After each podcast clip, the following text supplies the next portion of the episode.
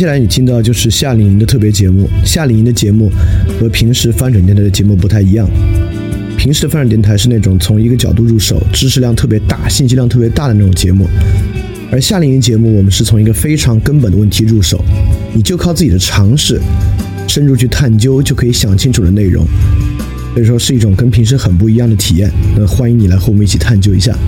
那下面呢就是今天的内容。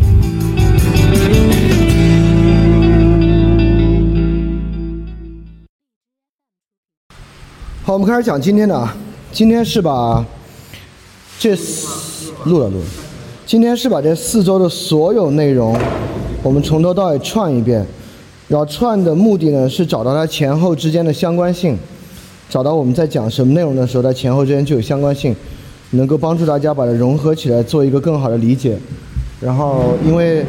我敢说，之前有很多部分，就比如说你们都忘了，我自己都忘了，因为量确确实太大了。所以，我们今天花点时间，我我我还是花一些时间把它主线脉络全部写出来了，把一些旁枝末节的我都暂时没管。所以，我们可以对着这个来看一遍，让我们把它说一遍。然后整个我自己看了一下，如果把最重要的摘出来呢，就是这八条，这八个东西呢是整个这一个月里面最重要的。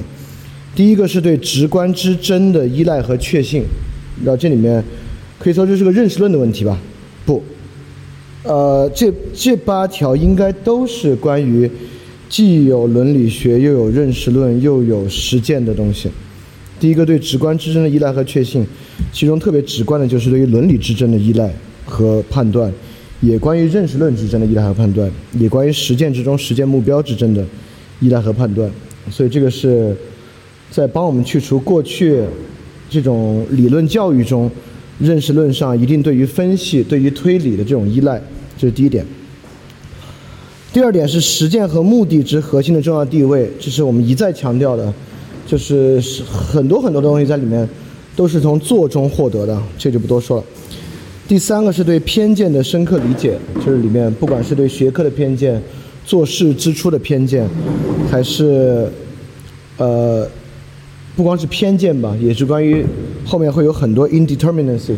对于这个确定性的偏见以及非确定性等等的。然后第四个对于通通就不多说了，这里面都有。第五个呢，对于现代社会装置特征的洞察。这里面包括我们说到装置，以及这个塔勒布的那个反脆弱和 Skin in the Game 里面都有很多。然后第六个是对于非对称性及其问题的洞察。这个非对称性的问题不光在塔勒布的问题里面，在最后一天哈耶克的问题以及之前熊彼特的里面都有很多涉及。第七个是对于新颖性和风险承担的理解。第八个是对于从传统中继承和延续扩展秩序的理解。这个呢，包括最后一天哈耶克和第四周第一天系统论的都跟它有关。这八个可能是，如果总结出最后八个要点啊，大概就是这八个要点。那我们就一周一周来看。那第一周我们的话题是关于好生活。然后首先我们第一周提到了好生活是一个有直观感觉作为基础的真实话题。就第一天我们讲了很多关于好生活直观的话题啊，所以所谓好生活本身，它就是依赖很强的直观感觉作为基础的。第二呢，好生活本身具有很强的模糊性。这个模糊性，我们讲了好生活与自由的关系。当时我们就说了自由与可能性、好坏共通的所有可能性的关系。那说到昨天哈耶克讲的自由内容，对吧？包括讲到塔勒布所讲的自由，一种可能性意义上的自由，就跳出积极自由与消极自由一种可能性意义上的自由，跟我们第一天讲的好生活的模糊性感受与自由的关系，其实就形成了一定的连通。然后也说了，好生活本身就是具有公共性的。好生活就包含了与他人的交往和他人对于你的好生活的承认，在这里面是一个问题。然后我们又说呢，好生活在自己的脑子里面更多是一个基于反思和语言的思维活动。这个思维活动呢，尤其在人与人的沟通之间展开。这个我们刚才讲了。我们也说了，好生活的另外一种复杂性呢，就是好生活大多数时候我们处在程度好坏和不同事物之间顾此失彼好坏的中间状态。我们也存在于世俗生活。和超越生活区隔的两种好坏判断之中，就我们讲那个企业家跟活佛的例子，然后就是非常重要的一个了。好生活的真拥有 authentic、genuine 和 essential 的三重意味，这是第一天讲的很重要的。那么我们第二天说，好生活与人的快乐情绪高度相关，也与痛苦的避免高度相关。但是单纯的追求和快乐和单纯的追求痛苦，就我们说的苦修路线和享乐主义路线都无法通达好生活。所以亚里士多德也认为呢，在德性的问题上，接受德性便会触发快乐的情绪，可能将过去的痛苦变为现在的快乐。呃，因此我们把它引入了快乐与痛苦转化、快乐与痛苦的所谓张力这个问题上。我们当时举了福克的例子、尼采的例子、清教徒。清教徒指的是清教徒获得财产，但完全不享用自己财产的例子啊，和 S.M 的例子，看到好生活明显快乐与痛苦的转化。然后这里面我引了尼采的这句话，我就不读了。接下来这种转化呢，不是先有感受、有反思、自我说服这么一个理性过程，这个感受是一个直观的过程，是一个基于过去生活积累的直观过程，就它是一个突变的过程。如果你非要把这里跟熊彼特的那个 novelty 进行某种联系呢，也不是不可能。但这里面还要说另外一个，就是由于它是这么一种直观的来源于过去的，呃，所有积累经验的一种下意识转化过程，这里也跟我们讲的。里面有个东西，因为刚才连通 novelty 了，就得说一下。因此，可不可以引用熊彼特的话说，好生活的感受也是一个 process，这个 process 寓居于我们的 mental apparatus 之中。因此，好生活呢，也是基于一种 mental apparatus 的 process。这个 process 的观念这次特别重要。哈耶克在讲那个市场的时候，说了市场不是一个结果，而是一个 process。然后塔勒布也讲了，就是道德和社会过程是一个 process，而不是一个结果。熊彼特也讲的是个 process。然后我们这里面很关键的，从一直在提的，从黑格尔到尼采，到海德格尔，都是从 be 到 becoming 的过程，就是从一个终结的存在结果，到存在的生成过程的，就是跟生成论相关的。所以整个这个东西都跟过程 process，包括系统论里面我们也讲了，从 product 思维转向 service 思维，其中一个非常重要的就是要把价值创造过程不看作一个交换买卖过程，而看作一个 process。包括那本怀特海的书，那东西叫过程哲学 process philosophy。所以整个 process 确实是这里面方方面面出现在本月相当多的内容一个特别特别核心和关键的词汇。所以，怎么理解 process 的过程和怎么把所有东西理解为一个 process 而不是一个终极状态非常关键。这里我们还可以想到，亚里士多德在尼格拉尼格马可伦理学里面说，良好的生活本身就是良好的生活。他他说的 eudaimonia 啊，就是具有 eudaimonic life is eudaimonia，就是我们可以理解什么叫做好的生活本身就是良好的生活，其实指的也就是这么一种 process 的意味，这跟柏拉图是有很大区别的。然后立马就是说到柏拉图，但是如果离开 process 问题谈呢，那柏拉图也认为具有根本的快乐，即沉思。所以沉思呢，就导向某种跟上面说的好生活之真相关、有些相关的东西。在这个月里面，我们也探讨过很多东西的，它本身是不能被决定的，但是它本身是具有决定性的一些东西。比如说熊彼特那的 novelty 就直接说了，novelty 本身是不能被决定的，它是 indeterminacy 的。但是对于 development 这个事情呢，它是具有决定性的，所以说从 process 反过来呢，也具有很多根本要素。这个根本要素是具有决定性的要素。这里面柏拉图所讲这种沉思，这种直观性的沉思，可以认为是一种东西。好，所以说今天在我们也提到，在今天这个技术时代呢，追求好生活具有一种积极的自我技术。所以这个逻辑呢，跟我们在关于做事和创新中讲系统装置也有关系。就为什么每个人做事需要一个装置？这个装置的时代和技术的时代指的是一回事儿。所以追求好生活需要一种积极的自我技术呢，你也可以完全理解为需要好生活，需要将自己置入一种装置意义上的 process 过程之中，让它具有某种演化的意味。所以追求好生活不是追求一个目标，而是追求一种过程，而这种过程凝结在某种福柯。f u c o n i a n 的一种说法上呢，就是这么一种积极的自我技术，所以这个问题你同样可以连通装置来思考它。所以对于每个人的好生活呢，需要现实且有意义的理解为你提供目标。这里我们当时区分了三种认识方法啊，就是现实的、有意义的和逻辑的。我们在第一周把它说的比较多一点，然后这里把三种分别做了一些区分，然后说针对好生活这个问题，你的切入点，你需要现实且有意义的。为你提供目的，但这个地方我觉得那会儿说的不好啊，不如说需要现实且有意义的为你提供这个关于关于 process 本身的描述，关于过程本身的描述，并且由现实且合逻辑的对于这个装置和过程本身给予展示，且由合逻辑并且有意义的来提出根本原则。这个根本原则呢，是来避免这个阿罗悖论。当时讲了阿马蒂亚森对于阿罗民主悖论的补充。我们同时可以想，罗尔斯对于哈耶克路线的补充，其实也是一种由合逻辑且有意义的对现实且合逻辑路线的补充。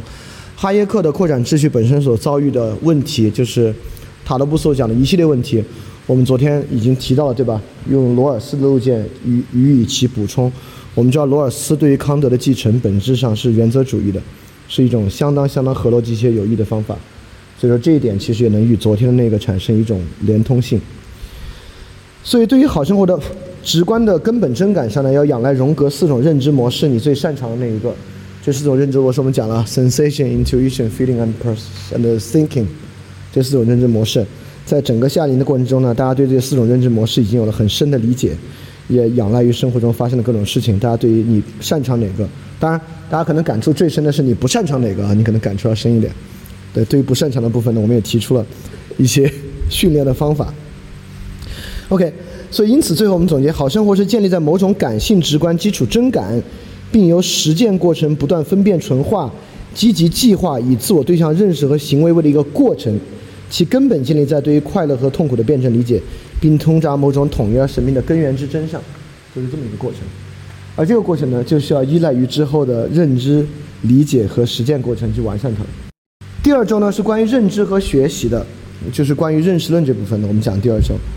所以第二周我们首先说了，我们把它跟第一周做了连接，我们找到各种各样的学科，都说各种学科通达好生活的一个核心还原点，就各种学科都在他们的论述中有一个面向好生活的还原，包括我们还提到了几种没有明显好生活还原的学科，比如说数学啊、理论物理啊等等的，我们都说了，它并非对于好生活本身没有判断。而是某种程度上呢，它判断好生活这个问题不够深，或者它能够被还原为某种物理实在等等的过程。那么我们也提到，任何学科都有都有个基础偏见作为支撑这个学科的支点存在。从这个基础偏见呢，我们开始引入到偏见这个问题。那么这里面讲到了公共言说环境对于分辨的重要性，所以我们讲了哲学的重要性，就海德格海德格尔后期哲学和维斯根斯坦后期哲学，就是在维持。这么一个公共言说的环境，维持一个对话的基础。那么，对之前对于学科偏见和学科好生活核心还原点，尤其是对于学科偏见的分辨，如果你记得的话，我们这周用了语言哲学的方法，不管是呃用了日常语言的方式，还是用词源的方式，都是一种比较偏这个分析哲学的方法，就是在看它对公共言说环境能够怎么样从语言上给予一定分辨，对吧？来维持我们一个对话的基础。然后我们讲了一个特别重要的问题啊，就是所谓根本问题。呃，因为我们在这里讲了关于这个，其实这是来源于上面我们讲的好生活的根本问题，对吧？这根本问题就是快乐与痛苦的辩证关系。那么我们也讲了根本问题呢，对于任何学科、任何问题、任何话题呢，都有很基础的意义，是构成学科和这个话题的形式因，是这个学科本身的 dynamics，或者我们从过程的角度也可以说呢。根本问题就是这个学科把自己放置的那个过程，一个学科把自己放置进入对这个根本问题的探讨和不断推进的过程之中，我们完全也可以这么来说这个问题。因此，根本问题是这个学科的动力，是它的 dynamics，对于任何学科都很重要。所以说，很多学科我们也那那会儿举的例子啊，很多学科在科学化的过程中丧失根本问题，以丧失自己的根本动力的过程。我们举了什么计量社会学啊、计量历史学啊之类的例子。所以，对于可理解的世界呢，我们在这是第一周的部分啊，但是我把它挪到第二周，因为跟第二周话题最最相关。我们把世界呢理解为真实的一种直观或情绪的逻辑的数学和形式主义的意义的语言的三类，这是我们可以直观确信为真的三种思想基础。这三者呢由两两组合构织认知和理解世界的三种基本结构：现实且合逻辑的、合逻辑的且有意义的、现实且有意义的三种。这三个大家还大概记得吧？有一些指向理论系统，有一些指向康德哲学，有一些指向艺术，有一些指向实验心理学等等等等，都能够被放进来。那我我们也说了一个特别根本的，就是三种方式不可能存在内在调和，不可能存在内内在调和的原因我们也讲了。比如说合逻辑的方式呢，它不能处不能够完全处理非连续性，但非连续性呢又是真实世界特别重要的一个环节，类似这样的。所以三种方式不存在内在调和。我们举了两个三元悖论，一个是阿罗投票悖论，一个是汇率的三元悖论，来说明我们其实不可能在在三种上同时为真。因此呢，人不可能实现完美的理解，任何理解呢都需要这三种不完备的理解框架之下展开。因此，很多学科的根本问题才在这个张力之下根本存在。而后期我们说到，比如熊彼特提出的张力、决定论与非决定论的张力，啊，在呃在哈耶克的那个路径中依然存在。这种秩序和自由的张力等等的，其实都可以从这种三种认知悖论中找到它的一个逻辑起点。OK，所以说我们接下来就进行了，我觉得可能这个夏令营比较直观有用的，就我自己印象比较深刻的一天的分享，就是关于学习的先决条件。虽然那天听起来有的地方有点怪怪的，就是我们找了一系列的词汇，所以说我们那天想的呢，就是洞察学习的先决条件。要看所有的认知和学习形式在什么条件之下呢，能够真正的学到，以此作为反思自己学习过程的起点。确实什么本性，我还真不喜欢来打你了。所以对于自然语言的洞察呢，有助于我们发现这个学习背后的先决条件。然后我们就举了很多词汇啊，当时这个词汇最后构成这么一个逻辑关系：学习这个事本身是建立在广泛的知道的基础的素材上，由诸多基础的知道的素材构成成为对象的了解。再由于这个学习主体的目的实现对这个认知简化，达到一种理解，再由理解勾连实践性学会，达成真正懂得的一个一个过程。你看啊，这里有主体的目的实践认知简化的理解，是不是塔勒布在这个 Skin in the Game 里面说那个 Simplicity 的过程？就是只有主体真正去承担风险，才能学会。里面很重要的就只有这样，他不是说了吗？真正会做的人啊，一定有简化方案。只有不做的那种 talker，那种阐释者，才会把一个东西变得复杂，而基于这种复杂的预测性呢，必然走向崩溃，这是它里面讲的了。所以说，这种简化性，这种 simplicity 跟 take risk 做事本身呢，又形成非常重要的关系。我们在当时说理解的时候，下面也会看到，说理解的时候呢，也必须系于人的目的，这种简洁性。OK，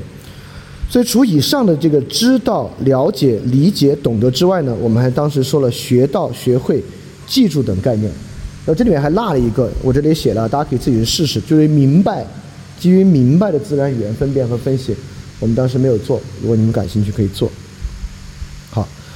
所以我们一个个说啊，把它回溯一遍。当时我们说了，知道是一种基础的认知素材的获得过程，某些知道呢是知道一些基础事实，某些知道呢是知道一个情绪或动机的洞察。所以，如果人要确凿而全面的知道，知道某种是直观的，先决条件呢，就是同时具备理性和非理性的认知能力。我们在这里又用到了荣格的那个理性与非理性认知能力。所以这里写了，荣格区分理性的呢，包括 thinking 和 feeling；非理性的包括 sensation 和 intuition。这四个能力对一个人都非常重要，不可偏废。因为偏废就意味着你知道的基础素材就不可能完善。嗯，这就是一个。那第二个，我们讲了学到，学到这个挺重要的。学到代表一种学有所成的状态，是否能学到的关键，并不在于教授者或内容的好坏。学到的先决条件，我们当时举了这个，呃，我我忘了当时举的是哪个例子，啊，举的是荣格的例子，就是举的这是一种意向性，即愿意聆听、愿意学习的状态。所以说，因此在学习之前，为了自己真的能学到，应该重点考虑培养这种意向性的存在。所以我们讲了，阅读传记可能是培养意向性的一个方法。当然不仅如此，就有时候你知道那原作者多厉害，或者原作者多么受到另外一个作者的青睐，也是培养意向性的方式。比如说荣格，泡利是物理学家来的，泡的得的是诺贝尔物理学奖啊，应该一九五四年的诺贝尔物理学奖。后来去搜了一下，就比如说如果你很喜欢泡利啊，那泡利又这么喜欢荣格，那你那当然会更喜欢，就培养出来对荣格的意向性，很有可能就意向性的大概就是这么培养的。所以了解呢，代表一种事态全面的掌握。就我们说了解啊，我们当时讲了偏听则暗，兼听则明。所以这里跟我们一直所讲的广播就产生了关系。所以了解的先决条件，得了吧？了解的先决条件非常简单，对于事态充分的开放和全面把握。然后说理解，要理解跟了解直接相对。我们当时说了，了解是一种全面性和复杂性的把握，而理解本身呢是一种 simplicity，是对世界事态关键的一种把握。这个简洁性和重要性的把握就系于人的目的。所以，如果你要真正理解一件事儿呢，就需要对这个事儿和事态本身具有主观的目的，你的目的会影响你对一个事儿真的理解。OK，这是理解。然后我们当时还说了学会，学会我们说两种啊，有些学会呢是技术性操作，比如说学会骑自行车啊，学会游泳啊；有些学会呢是内在操作，包括学会与过去相处啊，学会处理自己的痛苦啊，不拉不拉之类的。呃，所以学会本身呢是在于能够稳定的解决，达成一个结果。所以学会的过程啊，学会本身是个过程性的。这个过程性的关键问题，就像我们当时举的例子。学会自行车不在于学会蹬，不在于学会上下车，在于不倒；学会游泳在于不沉；学会跟痛苦相处在于不要崩溃。所以说，因此学会的先决条件呢，就是要把自己投身进入可能做砸的某种风险之中，承担这个风险，才可能真的学会。这跟 skin in the game 本身的东西呢，又产生了一些连接。然后我们又讲了记住，然后我们讲了记住是一种比较行为主义的，就比如说某个黑道大哥跟你吃烧烤打起来了，他给你长长记性。这长长记性呢，不代表你未来在吃烧烤的时候都会想起这位大哥，想起他对你的好。那恰恰在于呢，你以后遇到这种事情，你本能性的会躲，会害怕。那这个是记住的能力啊，代表以后不会再做一次。因此，记住在这里面是隐喻的意义。其实很多时候，记住呢是下意识的过程。所以，记住的先决条件呢是遭遇到这种足够强烈的外界奖赏或惩罚，或足够多次。那么这里就有一个很关键的了。所以说，这里连通到后面塔勒布跟哈耶克的。一些过程，所以在塔勒布和哈耶克对于演化，特别是演化 adaptive 的过程，而不是主体推动演化发展和创新的过程。其实 adaptive 的过程很多本身都是通过记住来推进的，都是通过当你做出这个系统，这个系统本身具有足够强烈的奖赏或惩罚的记住，来推进一个一个 adaptive 的过程的。所以记住当时还有一个很关键的洞察啊，就是因为记住本身的下意识如此重要，所以做任何事情都不应该传大招。就是需要你这个过程非常坚实，具有充分的关于记住的积累。所以说，如果缺乏这些记住呢，就可能你的很大的事情会溃于蚁穴。因此，记住是下意识智慧一个特别重要的来源。这也说明了经历的重要性，就是你你必须有非常丰富的经历，在这些经历之中，才形成很强烈的记住。而这些记住呢，在你面对一个过程，在过程中实践的时候，experience 经历 experience 不是 energy。那个我可能会用“能量”这个词，对，所以记住呢是下意识智慧很重要来源，这个连通经历，OK。然后我们最后说懂得啊，懂得跟理解不一样啊，理解未必去通形式因，但懂得我们认为呢是直达这个问题的形式因，是一种知行合一内外的一致性，它既代表在你在这么做，也代表你完全明确做的目的，包含了知识和行为的二重性。昨天我们也讲到了一个。一个知行合一的过程，但是我好像有点忘了，昨天内容太多了。昨天哪个地方讲了一个知行合一啊？算了，我们不用在各点上都把它连通。Anyway，反正昨天也讲了一个哪个点其实是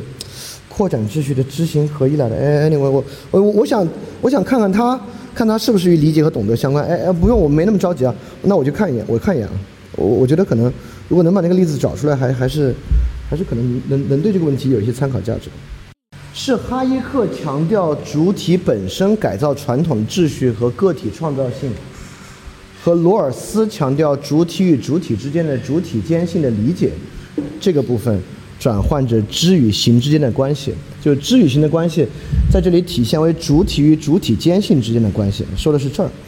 就是由知到行的过程，正是从主体对世界的创造、改造秩序，转向为从罗尔斯主体间性能够将这个在人与人之间。进行这个统一，进行这个原则的这么一个过程，对，所以回溯到这里呢，其实还是有一点点关系的。哎，我这又乱了，找一下。回溯到这里呢，其实还是有一点点关系的。正是因为懂得跟知相比，有一个对外实践、对外做、由内而外的这么一个典型过程，所以从理解来讲呢，理解确实更体现为一种主体对一个事儿的创造性把握的过程。而我们当时举的例子呢，就是说，我觉得你挺理解我的，但是你可能不懂我。然后我们又举了一个比较葛的例子啊，就是这个世界上只有我的猫真正的懂我，就举了这么，当然这是个隐喻意义上的，就举这个例子。其实我们我的猫真正懂我呢，其中强烈的体现为一种主体坚信，对吧？这个例子应该非常强烈的体现出一种主体坚信的部分。所以说从这里确实能够以这个角度来帮助我们呃去。去理解一下理解与懂得之间的关系。OK，然后我们之后说到学习，我们说到了认识和学习上的通，在古希腊是这个自由民的必要知识。我们当时讲了这个通识教育的那个词的词源，在古希腊就是自由民要学的东西的那个意思。但在中国古中国古代词里面，通跟达是反面，是一组对子。通的意思呢，就是为不达找到其路径，促使其可达的这么一种过程。所以当时我们就说了，通因此呢，不在于零零散散的了解了很多不同的知识，所以通不在于知识的多元。你看这里又到一个 process 了，而在于获取知识和思考的过程，是一种通的方法和路径。所以通不是一种最终的目标和状态，我们完全可以说通本身是一个 process。通本身，当然这里要说它是 mental apparatus 就有点过了啊，它本身是个 process。所以金岳霖当时我们说了，什么叫通的意思呢？通就在于真之所以为真，就是真的知识理解之所以为真。而在金岳霖来看呢，理解真之所以为真的根本保障跟知道的直观性相关，其根本保障来源于常识。所以说，如果真的要了解呢，必须仰赖于对于常识直观的确信和理解。所以通呢，就是找到不同的直观，不同直观之真，共通为真的某种保证和方式呢，就是通。因此，在这个意义上呢，通本身有个特别重要的认识论价值，通保证对于知识真假的一个分辨能力，这是一个很重要的。在通其中呢，我们也说到了世界隐喻的问题啊，就古希腊人的世界隐喻是一个圆心隐喻，现代人的隐喻呢是一条上升隐喻。在上升隐喻之中，但是上升隐喻你也可以转转向单向的深入的隐喻，在这个隐喻之中呢，是不太包含通的可能的，更多的是深与专，而古希腊人圆心领域更包含这个通的可能。而且我们也说了，系统理论的通并不在于理论本身之中，通不在通或者说通更重要的不在于理论与理论之通，但理论与理论之通，我们也我们也说过了，如果把理论比喻为一个建筑的话。那理论与理论之通，就是找到一个方式，把此建筑的某几层或某一层，与彼建筑的某几层与某某一层，形成一个网状关系的过程。但是更重要的在这里说，通恰恰在于系统理论与实践常识结合的过程，即系统理论获得从实践常识直观之争的保障过程。我们讲了张五常卖玉石当石油期货交易员，卖橙子，呃，养蜜蜂等等一系列道理啊，就是说张张五常呢。就是一个在这种将系统理论与实践常识结合之通的这么一个人，所以说当然也可以从论理上达到通的境界。从论理上达到通的境界呢，就把自己要把自己置入一系列具有通的要素的知识论理过程。比如说我们当时举的是《行为社会科学的基本问题》和《科学哲学常识》这两本书。我们也说了，除了理知之外，亲知纯粹实践本身一样可以达到通的状态。当时我们举的是何冰的话剧表演，就是他把那个玻璃瓶子碎碎了，自己手摁上去这个话剧表演。所以我们反复强调的直观之真，种种直观之真，从直观之真中也蕴含着通的途径。所以说，确实绝对有仅仅通过常识通达通，而不需要任何理论知识的过程。这里我这里还引了很多其他怀特海的话，这我们就不说了。所以我们回到技术时代，技术时代呢，不仅通，不仅杀死了尼采的上帝。同样扼杀着通的可能性，就因为其整齐划一，对于多样性的削减，所以通恰恰是找到多中之一，而非直接的找到一。如果从这里要想办法跟后面的产生连接呢，是跟 skin in the game 产生了连接，就技术时代扼杀通的整齐划一，对于多样性的削减，其根本就来源于对于经验的多样性的削减。在我们之前提到过的一本书，安东尼吉登斯的。现代性与自我认同里面就单有一章，那章的名字叫做“经验的封闭”，指的就是现代性过程内蕴含着极大的对个体经验封闭、对个体经验单一化的这个过程。所以在这里也能看到对它的一种照应关系。都不用什么时候，我我之前在电脑在在电台节目里面其实说过，就在我们家最后上网有 BB 机之前，我的经验就比之后要丰富。为什么？我跟你说最简单的。就是在那之前，在有游戏机、电脑之前，我们每天下楼的第一件事儿，就是想想今天要玩什么。即使在玩过去的，我们也在一起商量和想，怎么能把过去那个玩的改造为我们今天玩的。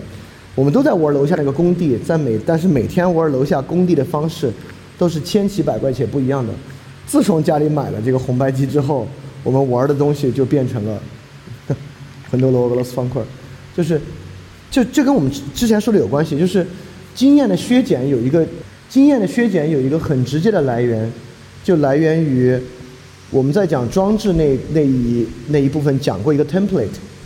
讲过一个模板化的行为塑造，就在这么一个理性系统之中，你的行为是被它极强烈的塑造的，你只能按照那个模板去行事。比如红白机游戏上下左右 A B A B，你是被这个 template 所塑造的，你按照这个模板行事，这本身里面所蕴含的经验性空间就少。或你可别小看这些生活经验，这些生活经验内部的丰富性不可小觑。其实我们在举张五常的例子里面举过，就是一个蜜蜂农和卖橘子的过程。我们可能觉得卖橘子是个很单调的事情，但如果你不是在一个明码标价的家乐福里面卖橘子，而是在香港的。就是新年的前一天把橘子卖空的一个广场上卖橘子，它本身的丰富性是非常强烈的，比在京东上下单买橘子的经验性要强烈的多。我们当时其实举过例子，在讲这里我们讲过，一个农学家和一个农民最后谁这更可能通？是那个农民更可能通，因为那个农民的生活经验比个农学家的生活经验要丰富的多得多得多。那个过程看起来可能毫不起眼，施肥、买种子、化肥、卖。犁这个地等等等等的，但其实本身的经验是非常丰富的，就没有那么大的关系，因为可以直接从尝试到通的，尝试是可以直通的。正是我们这些理论人啊，被限制在这么小的生活之中，所以我们才只能钻进去找那重要性感受，看能不能从它扩展开来形成什么样的东西。这不是说过吗？就是，就为什么孔子啊或者古希腊都认为他们的生活是一个衰败的过程，就是因为在之前的生活那么浑然天成，就但但他们那么以为啊。但到但到他们的年代呢，就是这种浑然天成被打破了，大家需要从这种支离破碎之中，慢慢再把生活拢起来。就我们最后所讲的，这个信史时代之后，就有这个文字之后，在他们看来就已经是个打破的过程。在我们这儿，当然就打破的更厉害了。就是我们这儿其实，如果更强烈的，应该是从我们这儿来讲，就是被各种技术打破的，被各种框框框架打破的，被各种各样的条条框框打破的，被各种可消费的现成之物打破的。当你消费一个现成之物，通过直观的使用这个现成之物来完来满足目的打破的，在使用这个现成之物的过程中，没有创造性，没有 novelty，只有 adaptive。塞尔达再怎么好玩，说实话，玩完塞尔达，什么人生有什么新经验吗？玩完塞尔达，生活就幸福了吗？玩完塞尔达，你就产生什么新的理解、感受和懂得了吗？它只是比其他游戏来讲，那个 novelty 你感受到了，哇，真不太一样。但是归根到底是个 game。他可能还没有我们小时候一起发明那种丢沙包的衍生规则要带来的感觉要强烈，但那会儿可能有点傻，小时候太小了。哦，对，所以技术时代不仅扼杀了上帝，也扼杀了经验。通过扼杀经验的方法，对于多样性的削减，那阻碍着我们通。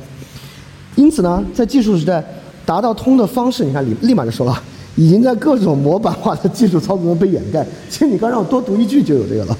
达到通的方式已经在各种模板化的技术操作中被掩盖，而真正实践的通呢，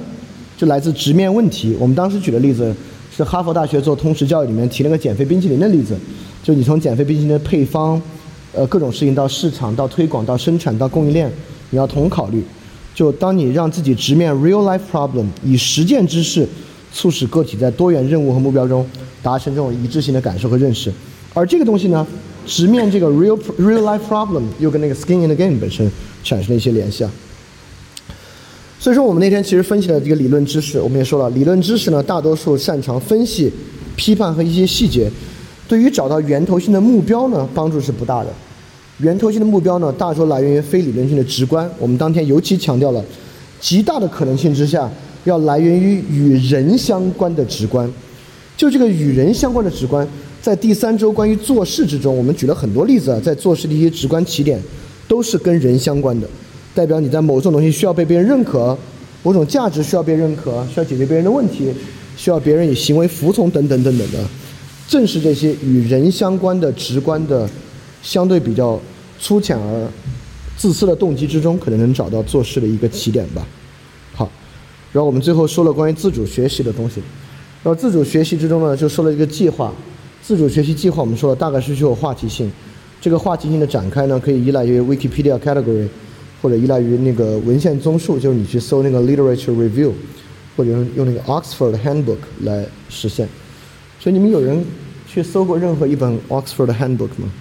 那么我们也说过，阅读中非常关键的呢是对论文的阅读，不是依赖于所有基础文章。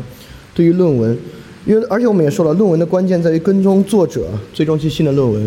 然后这个东西你们得去试一试啊，对，要去实践。然后有一个 A P P 是我这两天找到，叫 Researcher，是叫 Researcher 吗？看一眼。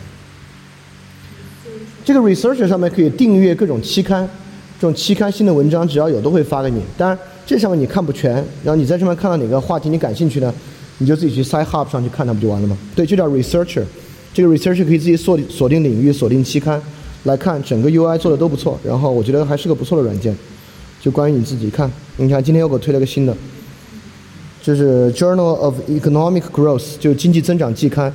，Population Relatedness and Cross-Country Ideas Flow，Evidence from Book Translation，从书籍翻译领域来看人口总量。对于跨国的观念流动的关系，然后这个我觉得挺感兴趣的话题，可以去 Science Hub 上搜一发。对，可以订阅这种学术期刊，它定期把这种论文发给你，很多论文都挺有意思的。所以说这个 Researcher 是一个可以看论文，什么都有，什么都有，只要是欧美的期刊，英文的都有，什么都有，anything，anything，anything。OK，所以这是论文啊。然后我们中间也说了好问题，就是不管你阅读中好问题，还是跟人探讨问题中提出好问题非常关键。我们当时也说了一下好问题的基本结构，然后包括德朗德朗王还去尝试了做了一个好问题生成器的一个非常有益的尝试。所以好问题呢，其实就是你一直关切的一个问题，与你在阅读中获得某种新假设、新假说结合起来的一个产物。它的重要性呢，就是好问题为你关注这个问题。提出一种解答和深化的明确方向，因此在阅读中能找到这个好问题是非常重要的啊，这是一个。然后我们当时也讲了主题阅读，在主题阅读中呢，找到交交叉学科的内容进行阅读是非常重要的，因为这个是跟通这个问题直观相关的一个领域。然后我们也讲了，互联网时代面临信息爆发，甄别有效信息的能力变得很重要，自理自己建立一个三元的理解框架，比如当时汪丁丁说的是物质生活、社会和生活、精神维度。然后我说的呢是制度、文化和行为。昨天我们还说了个什么样的三维的维度？啊，最近记性真是有点差。啊，对，PP 的三维度，对，PP 的三维维度来理解一个问题，有效理解问题。但 PP 就不如这两个，就是因为 PP 是学科性的太泛了，你还是需要有一个自己的支点。这里面其实也跟之后说的那个，呃，反脆弱环境那个非线性里面的一个东西有关。由于互联网时代信息爆炸呢。因此，很多时候你在面临信息的时候，由于过载，你的疲劳性，对于其重要性感受你是把握不强的。所以我们也说了一个特别重要的，千万不要在第一时间阅读这些文章，就一定要生成一种比较快速的把握一个文章、判断一个文章能力，然后自己之后慢慢的找时间去阅读它。因为如果你第一时间，如果你要求自己每次都需要第一时间阅读的话，你会你会很快进入这种比较疲劳的、丧失对重要性判重要性能力判断的这个。过程，然后我们也说了，对于任何领域进行学习，如果你需要稳固这个领域的感受，你都可以慢慢把它形成一个可表达的框架。就你自己研究任何领域，看任何书，学任何东西，你慢慢把你学到的知识和内容填充到一个你自己的可表达的框架之中来，让这种知识在你自己的表达中获得它的这个栖身之所和生命力吧。比如说，因为那个我们读那个思维方式也说了嘛。在理解之前先要表达，在表达之前先有重要性感受，所以理解跟表达跟 expression 本身确实是有非常重要的关系的。这个这个在那个我们写那个读书笔记那个导读里面还有细节，就是如何理解跟表达之间的关系。思维方式的，就是你在看的那个思维方式里面说到这个的，就是表达跟表达跟这个的关系。对，呃，所以说这是前两周的，我们歇五分钟再说后两周的。好，我们接着说啊，第三周。第三种我们讲的是做事和创新，然后首先我们就说了，难以确定做事的方向是一个共性的问题，就不知道该做点什么呢？是个共性的问题。这个共性的问题呢，本质上是一个现代的问题。这个问题出现的每个人的心灵和自省被独立出来，你开始问自己这个问题：我到底要做什么？一方面，第二呢，你的选择性又没有从社会中独立出来，你面临一个很艰难的如何嵌入社会的这么一个，管它叫沉重自由的这么一个问题。然后也说了，在晚期现代性社会中呢，每个人面向未来进行风险考虑，所以说我们在回答这个问题做什么的时候，其实是在回应制度化风险的问题，在思考我们该怎么面临制度化风险，并且找到一个相对较低的制度化风险选项的过程之中。那我们这里引入了特别重要的一个一个观点啊，这次，这种晚期现代性社会由于是制度化风险的，它本质上是由严密的社会装置构成的。当我们平时考虑做什么事儿的时候呢，其实做事的基础想象就是与某种社会装置的结合，所以我们才会有很直观的我的技能和社会需求之间的一个对应关系。我把我掌握的某种技能化，然后对应到某种社会需求，而这整套想象都是在这个社会装置之中考虑的。当脱离这种技能需求装置的关系的时候呢，很大程度上我们就丧失了这种思考自己能做什么事儿的这么一种能力。所以正是因为技术内嵌于装置之中呢，技术需求这个方式的连接才如此强烈。那么我们也说了，是不是那那那是不是我们就可以去随随便便进入一个装置就可以呢？其实也不行。因为每种装置呢都有其内部结构，我们当时举了，要么是层级结构，要么是网状结构。层级结构呢就是层级结构的金字塔顶端，网状结构呢就是结构洞，会成为其装置的关键部分。所以我们每个人进入一个装置呢，要成为结构洞，或者成为层级的金字塔顶端呢也是非常少的。本质上，层级的金字塔顶端和网状结构的结构洞都是零和博弈，就是你只要站住了，别人就站不了。所以，因此，在一个社会装置中呢，也会面临很强的无力感。这里也讲了，社会装置和技术性本质上是提供一套形式模板，这跟上面说那个技术时代达到通的方式在模板化的技术操作中被掩盖，是是是有通达关系的。所以，技术装置本质上是形式模板，这个形式模板削减这种变化的可能性，其实在削减一个人未来的可能性和他的实际能力。从我们刚才的说法来说呢，也在实际。削减着他的经验，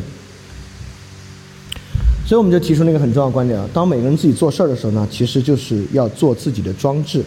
这个话题。当然，这正是因为这个话题啊，之后开始讲系统论之类的。我们这里也说了，你当然也可以去一个其他平台去做一个，用 VSA 的话说啊，去做 YouTube 的一个 sub component，去做 YouTube 之下的一个子装置。但这个子装置本身，我们用 YouTube 的算法说了，它是受到非常非常大的制约的。所以说，如果能够构建一个完全属于你或者完全属于你所在的小型团队的装置呢，就变成一个非常非常重要的事情。呃，所以说，呃，建立完全属于自己的很重要的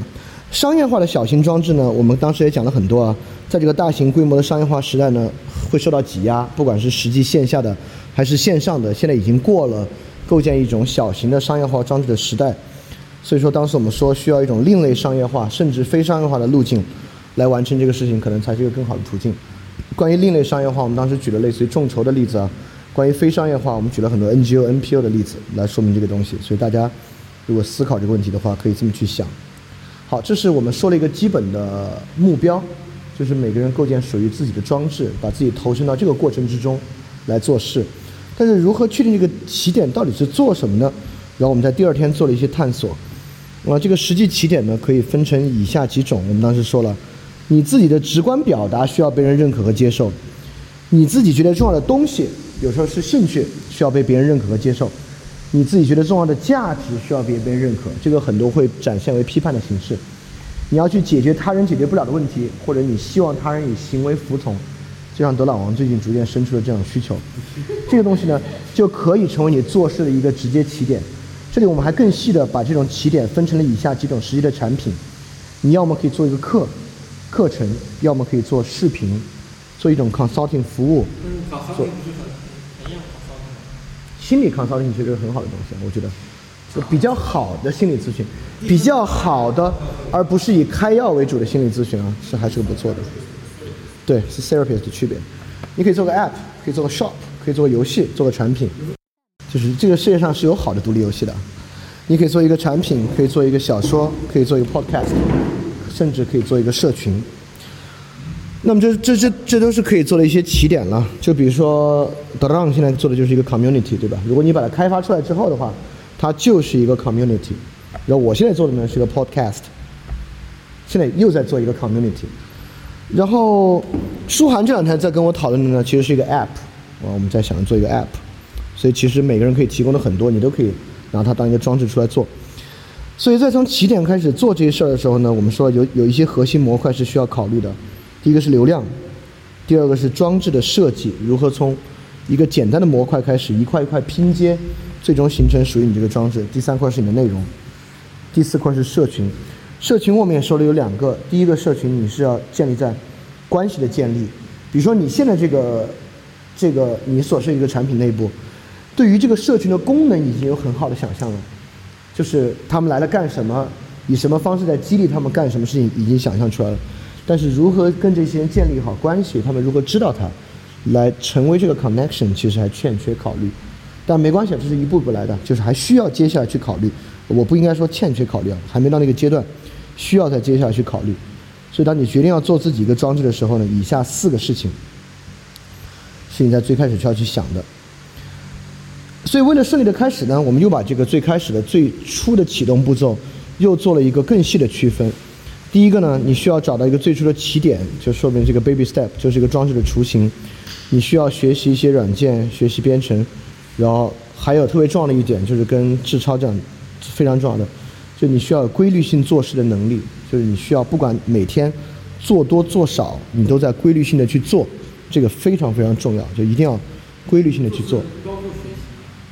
不，就是做事，说的就是做事本身。什么？对，必须是规律性开展，必须每天都在做，可以多可以少，但是每天都在做，规律性做事对做事太重要了，必须每天都在做才行。当然，可能可以休个双休日啊。也不一定就是没有休息。好，这是我们在第三周讲一些比较实用性的部分，就讲一些比较 how to 怎么做的一些部分。然后之后我们花了两天时间去读了熊彼特 development 这个文章，就这个可能是做事里面创新行为和创造行为比较关键的一个部分，就它的关键点没凝结在这个文章之中。这个文章其实跟第四周的所有内容的关系都非常非常的近，跟第二周认识论的问题关系也非常非常近，它是一篇很重要的文章。所以我们花两天来讲一下，这个文章呢并没有发表，而且是在他的那个巨著熊彼特的巨著《经济发展理论》之前的两年就已经完成的文章，所以其实在这个文章中他就已经否定了自己很多在经济发展理论之中的观点和认识了。只是因为这篇文章我们都读完了，也发现他批判的很好，问题提的很多，但却没有提出解决方案，所以他还不到能发表的地步吧。作为礼物送给自己的友人，那么。在这个文章里面呢，同样跟之前的很多通达是有关的，因为熊彼特在文章里明确的说了，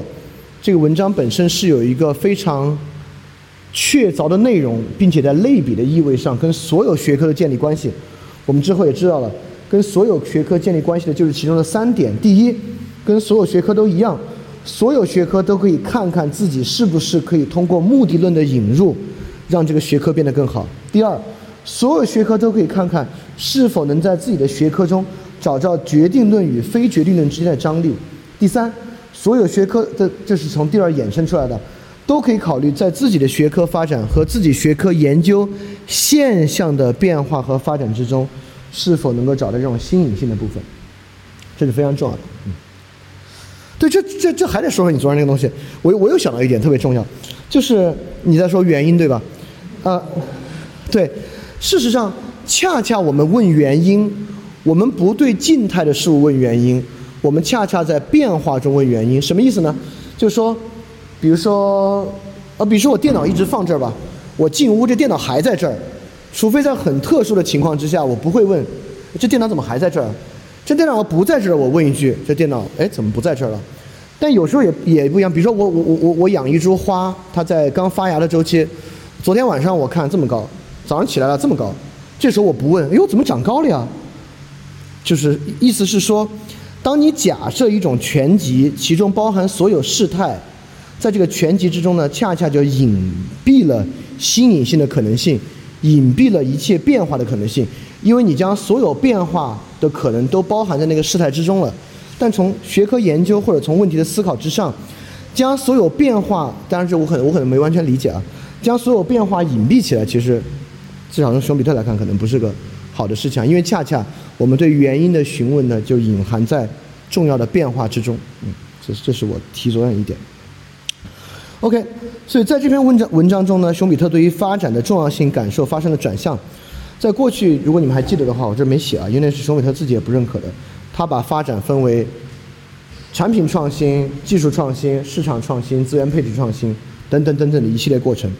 但是在这里呢。创新就已经不是一个大脑中的认识框架了，不是我们怎么去做出来新东西的结果，而创新变成了一个过程。休米特直接说了，the process has embedded in the mental apparatus 的这个过程，而过程从这里到之后，包括前面，都是我们学习中特别核心的一个关键词。就这次我们很多学习的内容，包括思考的转向、做事的东西，都必须深刻的理解过程。和如何将自己置入过程，而不是置入对目标的向往之中。所以，熊彼特也讲，在过去对于发展的认识中，其中一个非常重要的偏见，就是对于不变的延续以及对于变化的恐惧。对于不变的延续和对于变化的恐惧，影响了我们真正的理解发展行为，真正的理解发展行为。这个东西在《Skin in the Game》里面也可以找到一些对应。所以说，真正的创新行为。和创造行为对于不变和变化本身的关系，决定论与非决定论关系本身是值得去想的，这是一个。然后，熊彼特去反思自己过去对于发展的阐释，熊彼特发展的那套理论，他意识到其本身是阐释性的，所以人们在面对一个不太完备的阐释性问题，将它变成一个听起来更好东西的方法呢，就是依靠过度抽象。我们依靠过度抽象。将它变成一个前向要素，而不是后向要素，还记得吧？就米特文章里讲的，通过过度抽象，它最终变成一个前向要素，而非一个后向要素，并且其产生某种预测性。这个呢，其实是一种认识论上的顽疾。在塔勒布那里也讲，通过过度抽象，我们削减了随机性，削减了波动性，用长期均值让事情变得可预测。而这个可预测本身呢，蕴含着必然的崩溃的危险，对吧？所以他们其实都是意识到这个问题来讲的。因此，这种过度抽象中产生的预测性和过度抽象过程中对于随机性和波动性的这个隐蔽和遮蔽吧，是一个非常糟糕的事情。那么，因此解决过去发展理论的重要问题，就是将目的论引入其中。这里面，熊彼特去回溯了过去对于发展过程的理解，都是一种环境要素的理解。通过分析各种环境要素去找哪种环境要素可能影响的这种发展，带来这种变化。但熊彼特意识到，环境要素永远不可能决定创造行为的发生，就是他的推推一步步推导出那个 indeterminacy 那个词的过程。环境要素永远不决定着创造行为的发生，其关键呢，在熊彼特看来，在于大脑这个器官，这个 mental apparatus，正是这个东西在环境中可能获得不同的反应。这个 mental apparatus 是个过程，这个过程就跟系统的那个外部信息输入的 process 有关系了。也就是说，熊彼特认为，mental apparatus 这个系统从外部系统输入信息之后，可获得不同的反应，有不同的反应模式，而这个反应模式的 process 本身是 novelty 的 novelty 产生的这个过程吧。正是这个过程本身呢是非决定性的，是 indeterminacy 的，因此这个过程中。是从这个过程产生的新颖性，产生了 novelty，是这个文章比较重要的一部分。而熊彼特反过来说，即便我们是从社会现实出发考虑这个问题，通过分析社会要素，通过社会环境考虑这个问题，novelty 的引入依然能够为理解社会要素和社会变化提供一种非常新的内涵，是因为 novelty 的引入让我们意识到对于社会过程的两种阐释。一种是新颖性的行为，一种是适应性的行为。我们对于社会过程和社会阶段的描述，只能够描述适应性的变化，而不可能描述那种具有原初的新颖性的变化。它至少能够让我们来做出这种区分。因此，没有既合逻辑又有益的原则可以来判断现实问题。现实判断本身，在熊彼特这里讲没有普遍性法则。新颖性恰恰是打破普遍性法则的。这既连通到实践智慧的重要性，又连通到塔勒布认为 “golden rule” 不如 “silver rule”，就是 “universal rule” 普遍性原则不如实践中的具体原则，也连通到哈耶克讲的所有原则。哈耶克讲的所有原则都是演化过程，而不可能成为演化的根源。所以这这个这个东西跟之后的东西都有联系。所以你们可以把熊彼特讲的这个 novelty 的过程和 in Determinacy 当做理解后面所有系统不可预测、系统的动态的一个最基本、最基本的一个支点来看待。因此，新颖性是两个特征。舒米特文章里写的：第一，新颖性本身是主动的；第二，新颖性本身是非决定论的。这里我要回到昨天的文章了。哈耶克也讲了这个社会扩展秩序的两个特征。我看看啊，他也说了，其中第一个是主动性，第二个是啥来着？我看一下啊，是在那个文化的演进和心智的演进那个地方。就是文化的演进本身是，就是哈耶克讲在那个本能与理智之间，就文化的演进本身是一个主动行为，然后心智的演进是个人心智，呃，这个这跟这个没关系啊，这个这个我连通记错了，就这两个东西，虽然都是主动性，但哈耶克讲的心智的演进第二部分是个人的理性从传统中，理性本身就是对传统的理解和适应获得理性的过程，这是心智演进，这跟非决定论没什么关系啊。我们回到熊彼特。熊比特讲的新颖性本身两个条件：第一，主动的；第二，非决定论的。恰恰是主动和非决定论这两点呢，所以理解新颖性是理解有意识演化的一个关键步骤。所以新颖性这里，熊彼特就找到了在决定论和非决定论之间的那个张力。新颖性本身是不确定性的来源，是非决定性的来源，但是对于发展过程，新颖性本身恰恰是决定性的。主动过程本身是决定性的。就这种，这种张力的构建和矛盾，跟黑格尔说精神是一块骨头是一样的，跟那个的，跟那个结构是一样的。所以说，真的可以去理解，这个本质上就是 B 跟 becoming 之间的关系啊。这个完全是可以从这两个例子之上推到那个位置去理解的。所以有新颖性的两幅作品区别在哪里呢？就是它里面不是举了很多那个 art artistic creation 的例子吗？就新颖性代表两幅作品之间是不可能从一幅通过不断累积的微小变化积累演化到另一幅这个过程之中的，所以休米特讲了，新颖性既可以是一种 energy，是一种能量，也可以是一种 mechanism。就这部分，我也认为我自己可能未必对它有，就是如何去理解新颖性既是 energy，也是一个 mechanism，可能还没有完整的理解。因为那天结束之后，你不是问了我一些吗？就通过你问我那个问题呢，我觉得对于如何理解新颖性既是 energy 也是 mechanism，我也没有理解的特别深，这个还可以继续。通过读其他的书，看能不能通到这里来。那么，休米特这里面提一个很重要的观点啊，新颖性的 adaptive 过程也非常重要。正是对于这种共通的新颖性的认可，就一个人他的创造过程产生的这个新颖性，就像是哈耶克讲的扩展秩序，他自己创造了一种新的秩序。这个秩序扩展被其他人接受的过程，在熊彼特这里呢，是其他人适应他、模仿他的过程。在怀特海那里呢，是这种重要性感受在表达之中被扩展的过程；在熊彼特看来，是社会中各个领域，尤其是智力领域形成的基础，是社会何以可能、合作何以可能的基础。正是这种新颖性本身被模仿、被适应的过程，在哈耶克那里呢，就是一种秩序被扩展、被接受的过程，恰恰是社会何以可能以及合作何以可能一种的一种基础。所以，在这个这个方面呢。我们又可以从这两者的两个理论中，来找到对同一个问题的描述，可能有助于你更好的理解它。那么，熊彼特接着讲呢，经济学虽然在量化和用瓦尔拉斯那套系那套系统啊，将一个具体实存之物抽象为一个基准化的指标方面有巨大优势，但是经济学依然无法处理非连续性问题。塔勒布那里讲的是非线性问题，非线性呢也是还不是非连续性，对。非连续性是一种比非线性更极端、更难处理的一种数学问题。其实本质上，非连续性、非线性你还可以用微积分啊，现在有各种非线性分段函数啊，用。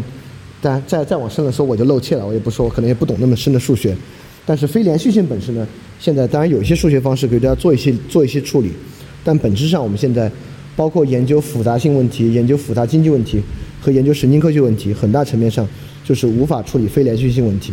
因此，熊彼特认为。这个数学系统的问题会随着新颖性向其他系统类比性的扩展，同样会蔓延到其他任何领域，都会遇到这个由于非连续性问题导致数学对它束手无策的东西。那么，熊彼特进一步去理解了过去对于这种连续性发展，连续它叫 in increment，它 increment 它里面用到这个词就是增量，对于增量发展跟发展的关系，也就是熊彼特认为过去人们说发展呢，更多指的是数据增量。在熊彼特看来呢，这个词根本不应该被冠以 development，其实仅仅应该冠以 growth，它仅仅是一种增长，而不是一种发展。而新颖性呢，不是一种增长，而是一种彻底的区分。我们在那天呢，把它引到康德在判断力批判里面对人判断力的批判的的区分，一个是范畴判断力，一个是反思判断力。范畴判断力呢，就是在一个范式吧，在一个范畴内部的判断一个对象是否属于一个范畴。那反思判断力呢，更像是这种 novelty，就当已有范畴不能够涵盖现象的时候，提出一个新范畴，使它属于的能力。而这个东西为什么不在纯粹理性批判，不在实践理性批判，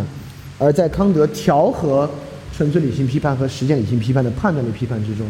这个问题是非常非常值得思考的。为什么在判断力批判之中，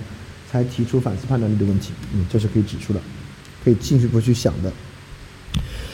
所以熊彼特说呢，正是因为新颖性，所以经济发展是完全不可能预测的，即便在非常细节的实践上，都不可能预测。当然，这个不可预测的观点，在塔勒布和哈耶克那里也非常非常的强烈。而且这里也说了，这个观点我非常喜欢啊，熊彼特的这个洞察。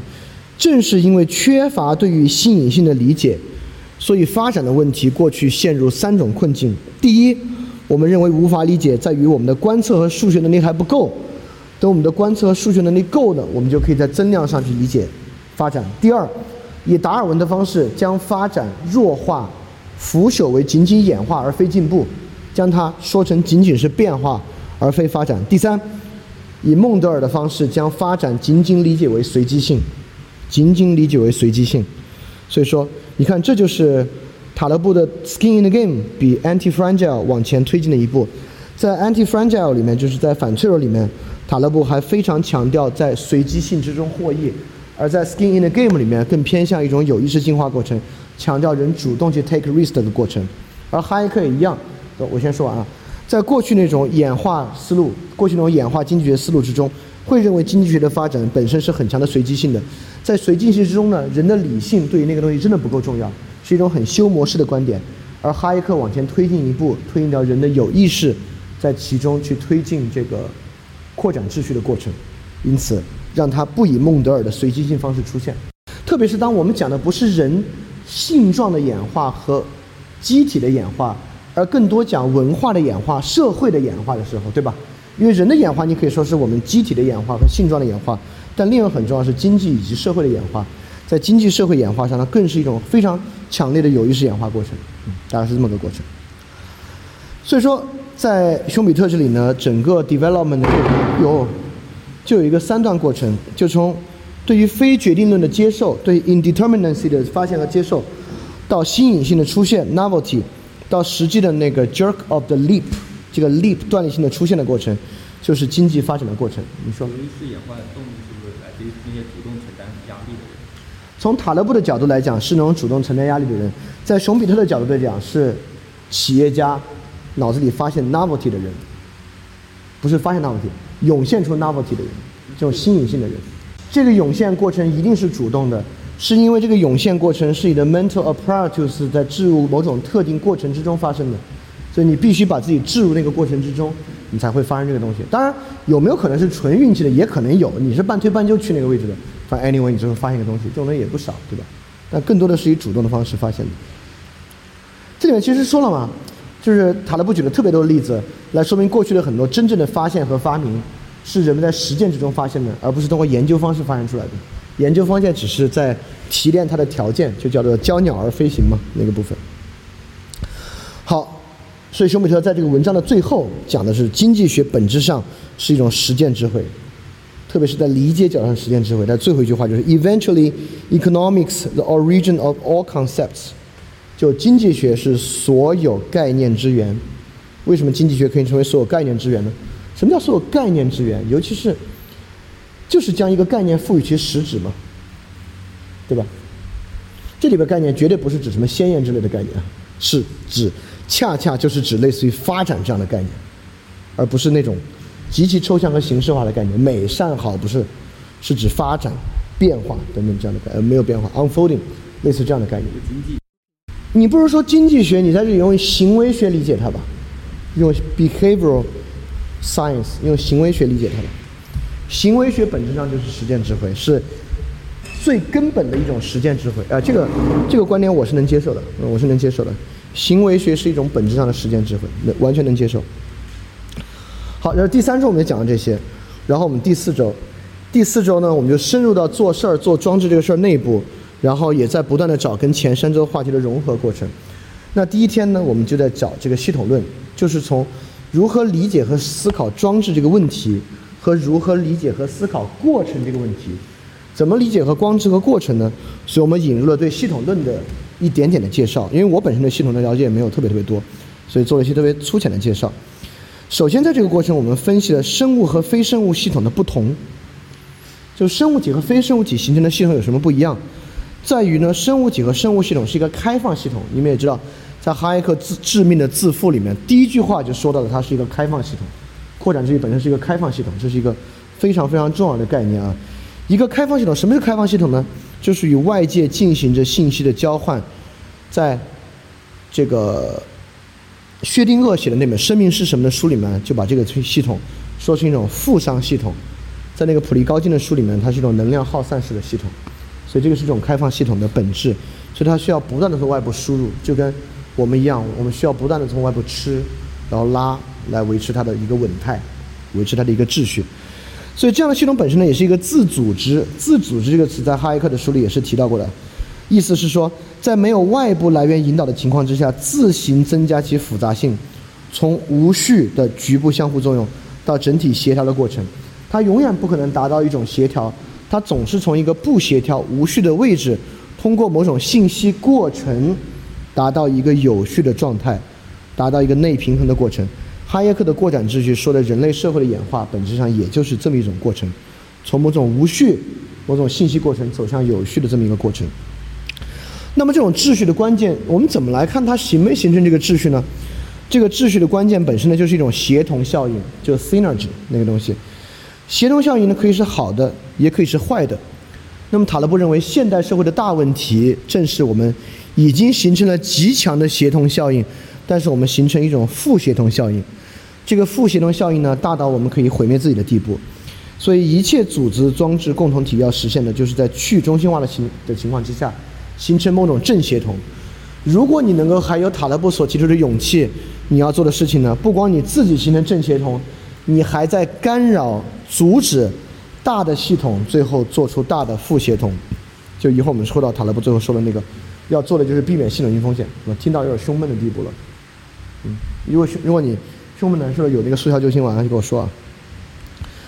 所以说，将思路从非系统的切换到系统理论的关键，就是从提供产品的思路切换到提供服务的思路，认识到服务的提供和服务过程是一种价值共创这个 value co-creation 的过程。每一个参与者的价值完成在实现流程和过程中的，所以我们所谓讲那个装置呢，就是一个服务的容器，一个装置本身提供的。就是一个服务的流程，而在这个流程之中呢，就是产生协同效应的关键。所以我们介绍两种关键思路，一个是 VSM，一个是 VSA，两个都与某种可用系统 （variable system） 相关，然后后者也是对前者的一个延续。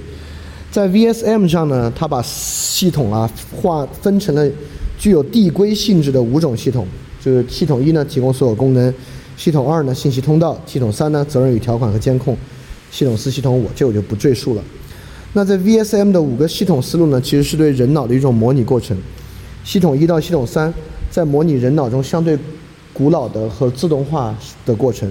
系统四呢，是对具身认知和对外沟通对话系统的模拟。系统五呢，是对高级决策脑区的模拟，就是额叶的模拟。我们也说，VSM 的系统虽然听起来非常的教条，就是听起来是个特别教条的系统，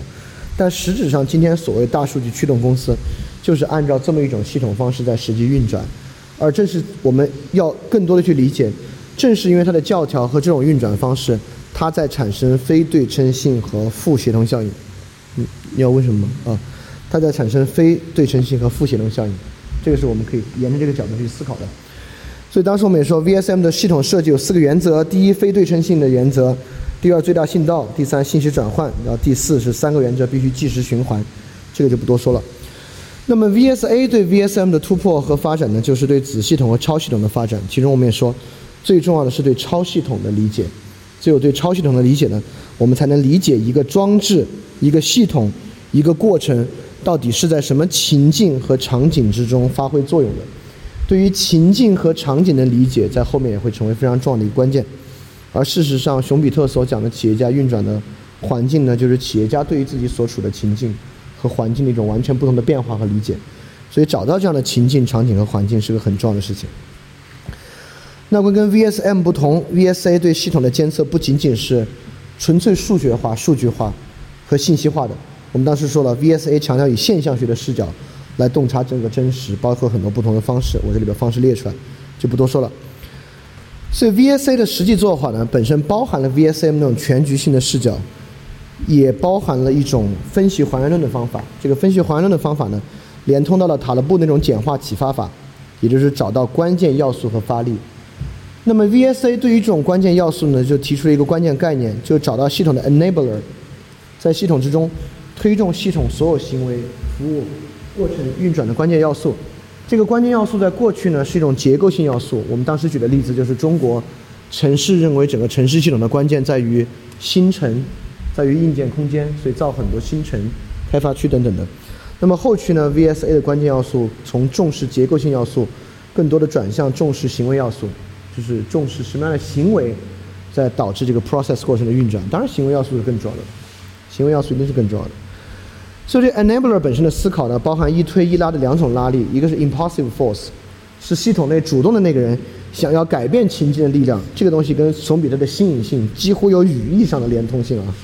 那第二个是 field force，是情境外的要素，打错了，sorry，是情境外的要素对 enabler 行为的一种诉求，就是那种 adaptive 和模仿行为。所以这个东西 enabler 的作用方式，一推一拉两种力，跟熊彼特讲的 novelty 和 adaptive。本身构成一组实际的关系，而你自己做一个装置，如果对外要形成这个东西呢，你就要去思考有没有这样的 impossible force，在外面有没有这样的 field force。OK，我们讲完之后就在说呢，在系统思维中啊，建立所谓的全局视角和克服视角以及领域差异，本身是个很难的事情，所以里面所需要的恰恰还就是启发式内容、启发式思维。所以从这点上呢，就引入塔勒布的两本书来讲。启发性思维、启发性内容的来源、根源和这个东西在实际的世界上，可能它最重要的关联点是什么？第一本是反脆弱，反脆弱的重要关联点呢，就是非线性的存在，就是边际效应的存在。说白了，这本书讲了就是去如何规避负向的边际效应，和如何采取正向边际效应内容。所以脆弱性呢，就是一种负边际效应，失去比得到的多。反之亦然，反脆弱性就是这种正向的边际效应。而在这本书里面说到，反脆弱性与脆弱性是不可避免的，就是置入某种边际效应本身是不可避免的。它来源于我们之前讲到的，整个社会已经是系统了，已经是装置构成的社会了。在这个社会里面呢，协同效应是必然发生的。正是因为协同效应的必然发生，整个社会必然的走向一种非线性，而这个系统本身呢，也是动态的、随机和波动的，跟装置连通。所以反脆弱性和脆弱性，你几乎无法选择，但坚韧性是选择承担它啊，你几乎无法选择不受到系统性扰动的这么一个路径。所以我们说，生物系统受其影响呢，对不对称性有三种方式。第一种方式，无意识生物以本能形成对于扰动的策略；第二种方式，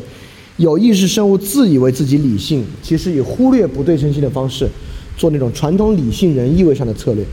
第三种。有意识生物意识到理性的问题和理性问题的根源，想办法以反脆弱和坚韧性的方式去应对的方法。而这本书呢，讲的就是这第三种方式。那这里面我们也再次回溯了什么是实践智慧。实践智慧本身具有实践和理论的双重意味，是应当做什么和应当如何做这个统一的东西。也就是说，它包含了实践论和伦理学的双方价值。所以这种实践智慧，我们也说正是有意识进化的关键。正是有意识的生物可以主动将自己置于某个系统或过程之中，而当你把自己置入这个过程之中，按照熊彼得方法，就会自然地触发出这种新颖性。而人在塔勒布理论里更甚，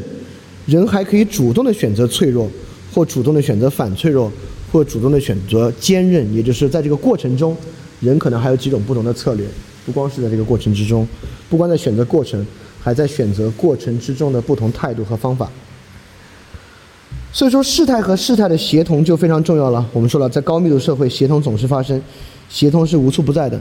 那么，首先第一种反脆弱性的方式就是过度反应。嗯，过度反应，他举了健身的例子，呃，主要是举的健身例子吧。就过度的反应中储存的应对新改变的动力和可能性这一点。然后我们也说了，在个人的层面，在纯粹个体的层面是没有绝对的非对称性的。有些非对称性的行为本身呢，也要承担负向风险。在一种最右侧的那种上扬的，就那个如果还记得那个曲线啊，在最右侧上扬的边际效应之中呢，个体要承担痛苦。就是我们说，在马拉松过程，在最后二十公里，每多跑一百米都比上一百米要痛苦得多，要承担这个痛苦，才能够有那个效应。所以说，在纯粹个体的角度之上，是没有绝对的非对称非对称性存在的，痛苦总是存在的。那么非线性有三个关键步骤，我们当时做了区分。第一个是初段的边际效益递增周期，第二个是中段的边际效益递减的疲劳周期，第三个是后段的边际效益递增周期。我们当时分别就这三个阶段做了一些不同的阐述。比如说，善用初段边际效益边际递增周期是一种典型的反抽的策略。我们举了两个例子，第一个是在咖啡馆用一点点噪音促使你能更好的集中注意力；第二，同时看六本书，靠书与书间的切换。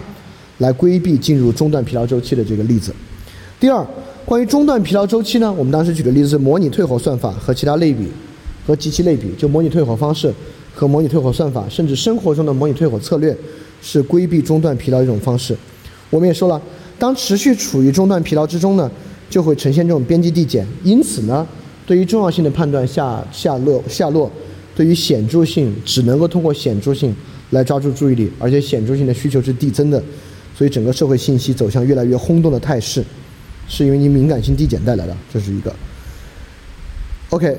这里面也说了，如果你没有重要性感受而诉诸自己的意志力，就是塔勒布所讲的过度长期干预，这个东西会压抑真正热情到来时的感受。所以真正对自己负责的方式，不是使用意志力逼迫自己做什么事情，或者用意志力逼迫自己度过某种疲劳期，而是随着责任心的边际效益增加而带来的。这是一个很重要的，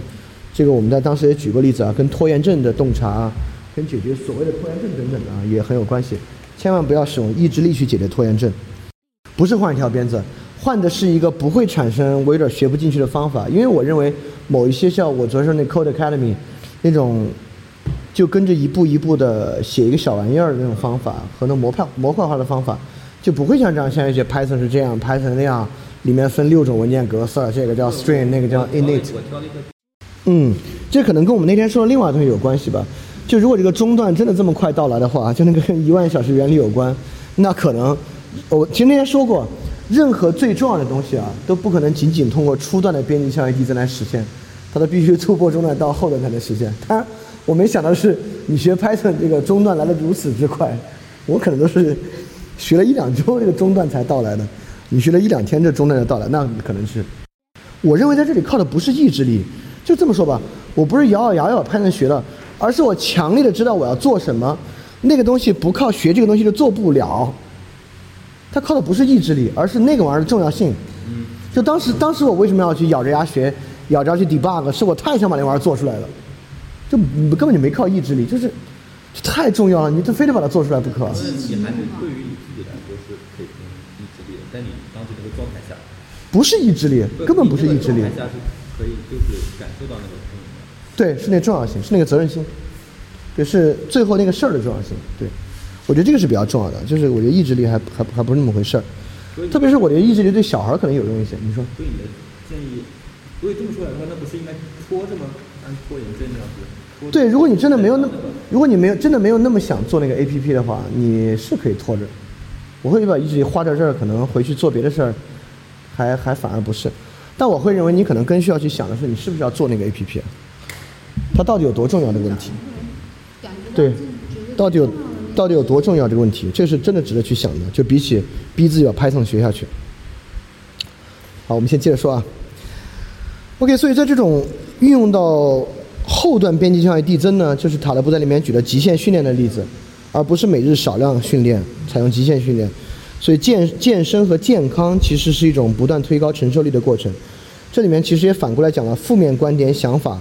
的反脆弱性，因此主动停止，靠多琢磨一个事儿让自己不要想，靠告诉自己停止不要想一个事儿本身是不可能的。这种负面观点和想法本身也具有反脆弱性。当你逼他推动他到第三象限的时候，它本身变得非常的坚固，它在你脑子里面更加的根深蒂固。呃，接下来我们讲了系统的反脆弱性，在系统的反脆弱性里面，我们讲了系统的反脆弱，恰恰来源于系统中很多部分的脆弱性。你不可能想象一个系统其中每个部分都是反脆弱，从而系统本身也是反脆弱的。这个那天还没说得很清楚，我在这里把它说得更清楚。原因在于反脆弱性其实来源于非对称，对吧？当系统中每一个环节都是非对称的话，他们在跟谁非对称呢？当然，有一种可能性啊，我们未来人类进入到某种反脆弱性社会，跟我们非对称的都是机器和人工智能程序，这种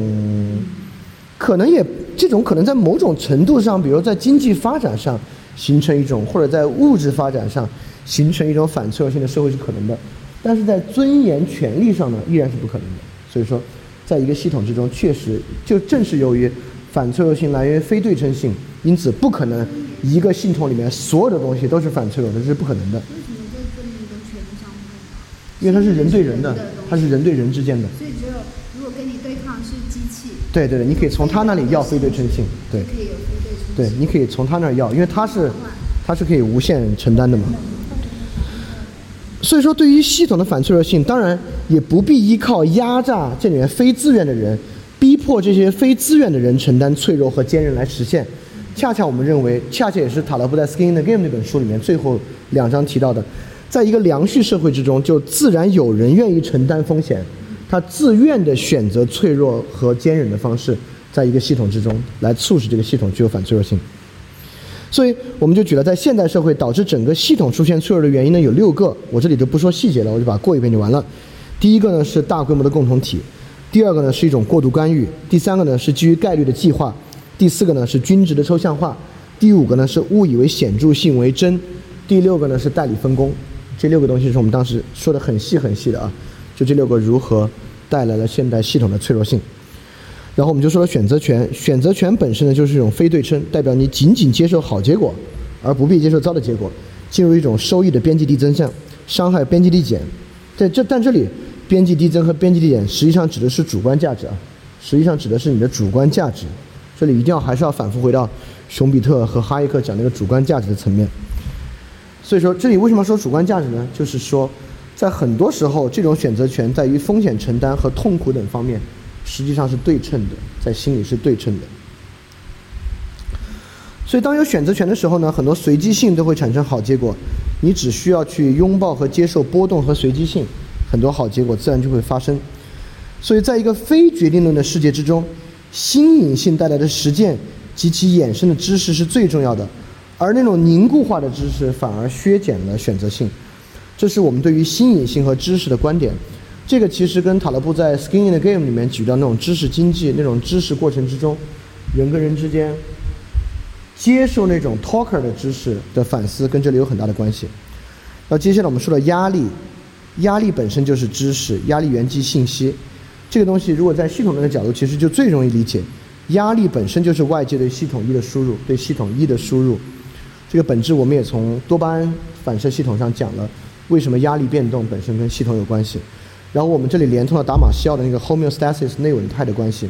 就情绪恰恰就是压力源传达给我们自己的信息，是促使我们可以从一个不稳不平衡态恢复，就是获得秩序的过程。所以情绪在人脑中的反应和对认知过程的重要性，恰恰体现在情绪就是一个 message，对我们来讲是个 information，不是个 message，它是个 information，可以达到 homeostasis。所以说随机性波动性本身呢，就是反脆弱的核心。因为扰动和随机性总是从无到有的，可以最好的利用到那种最初期的边际增长效应的显著性。在这个情况之下呢，塔勒布认为有一种典型的策略就是杠铃策略。你不要取一个中庸之位置，而取两个完全相反的，在他们两个之间进行对冲，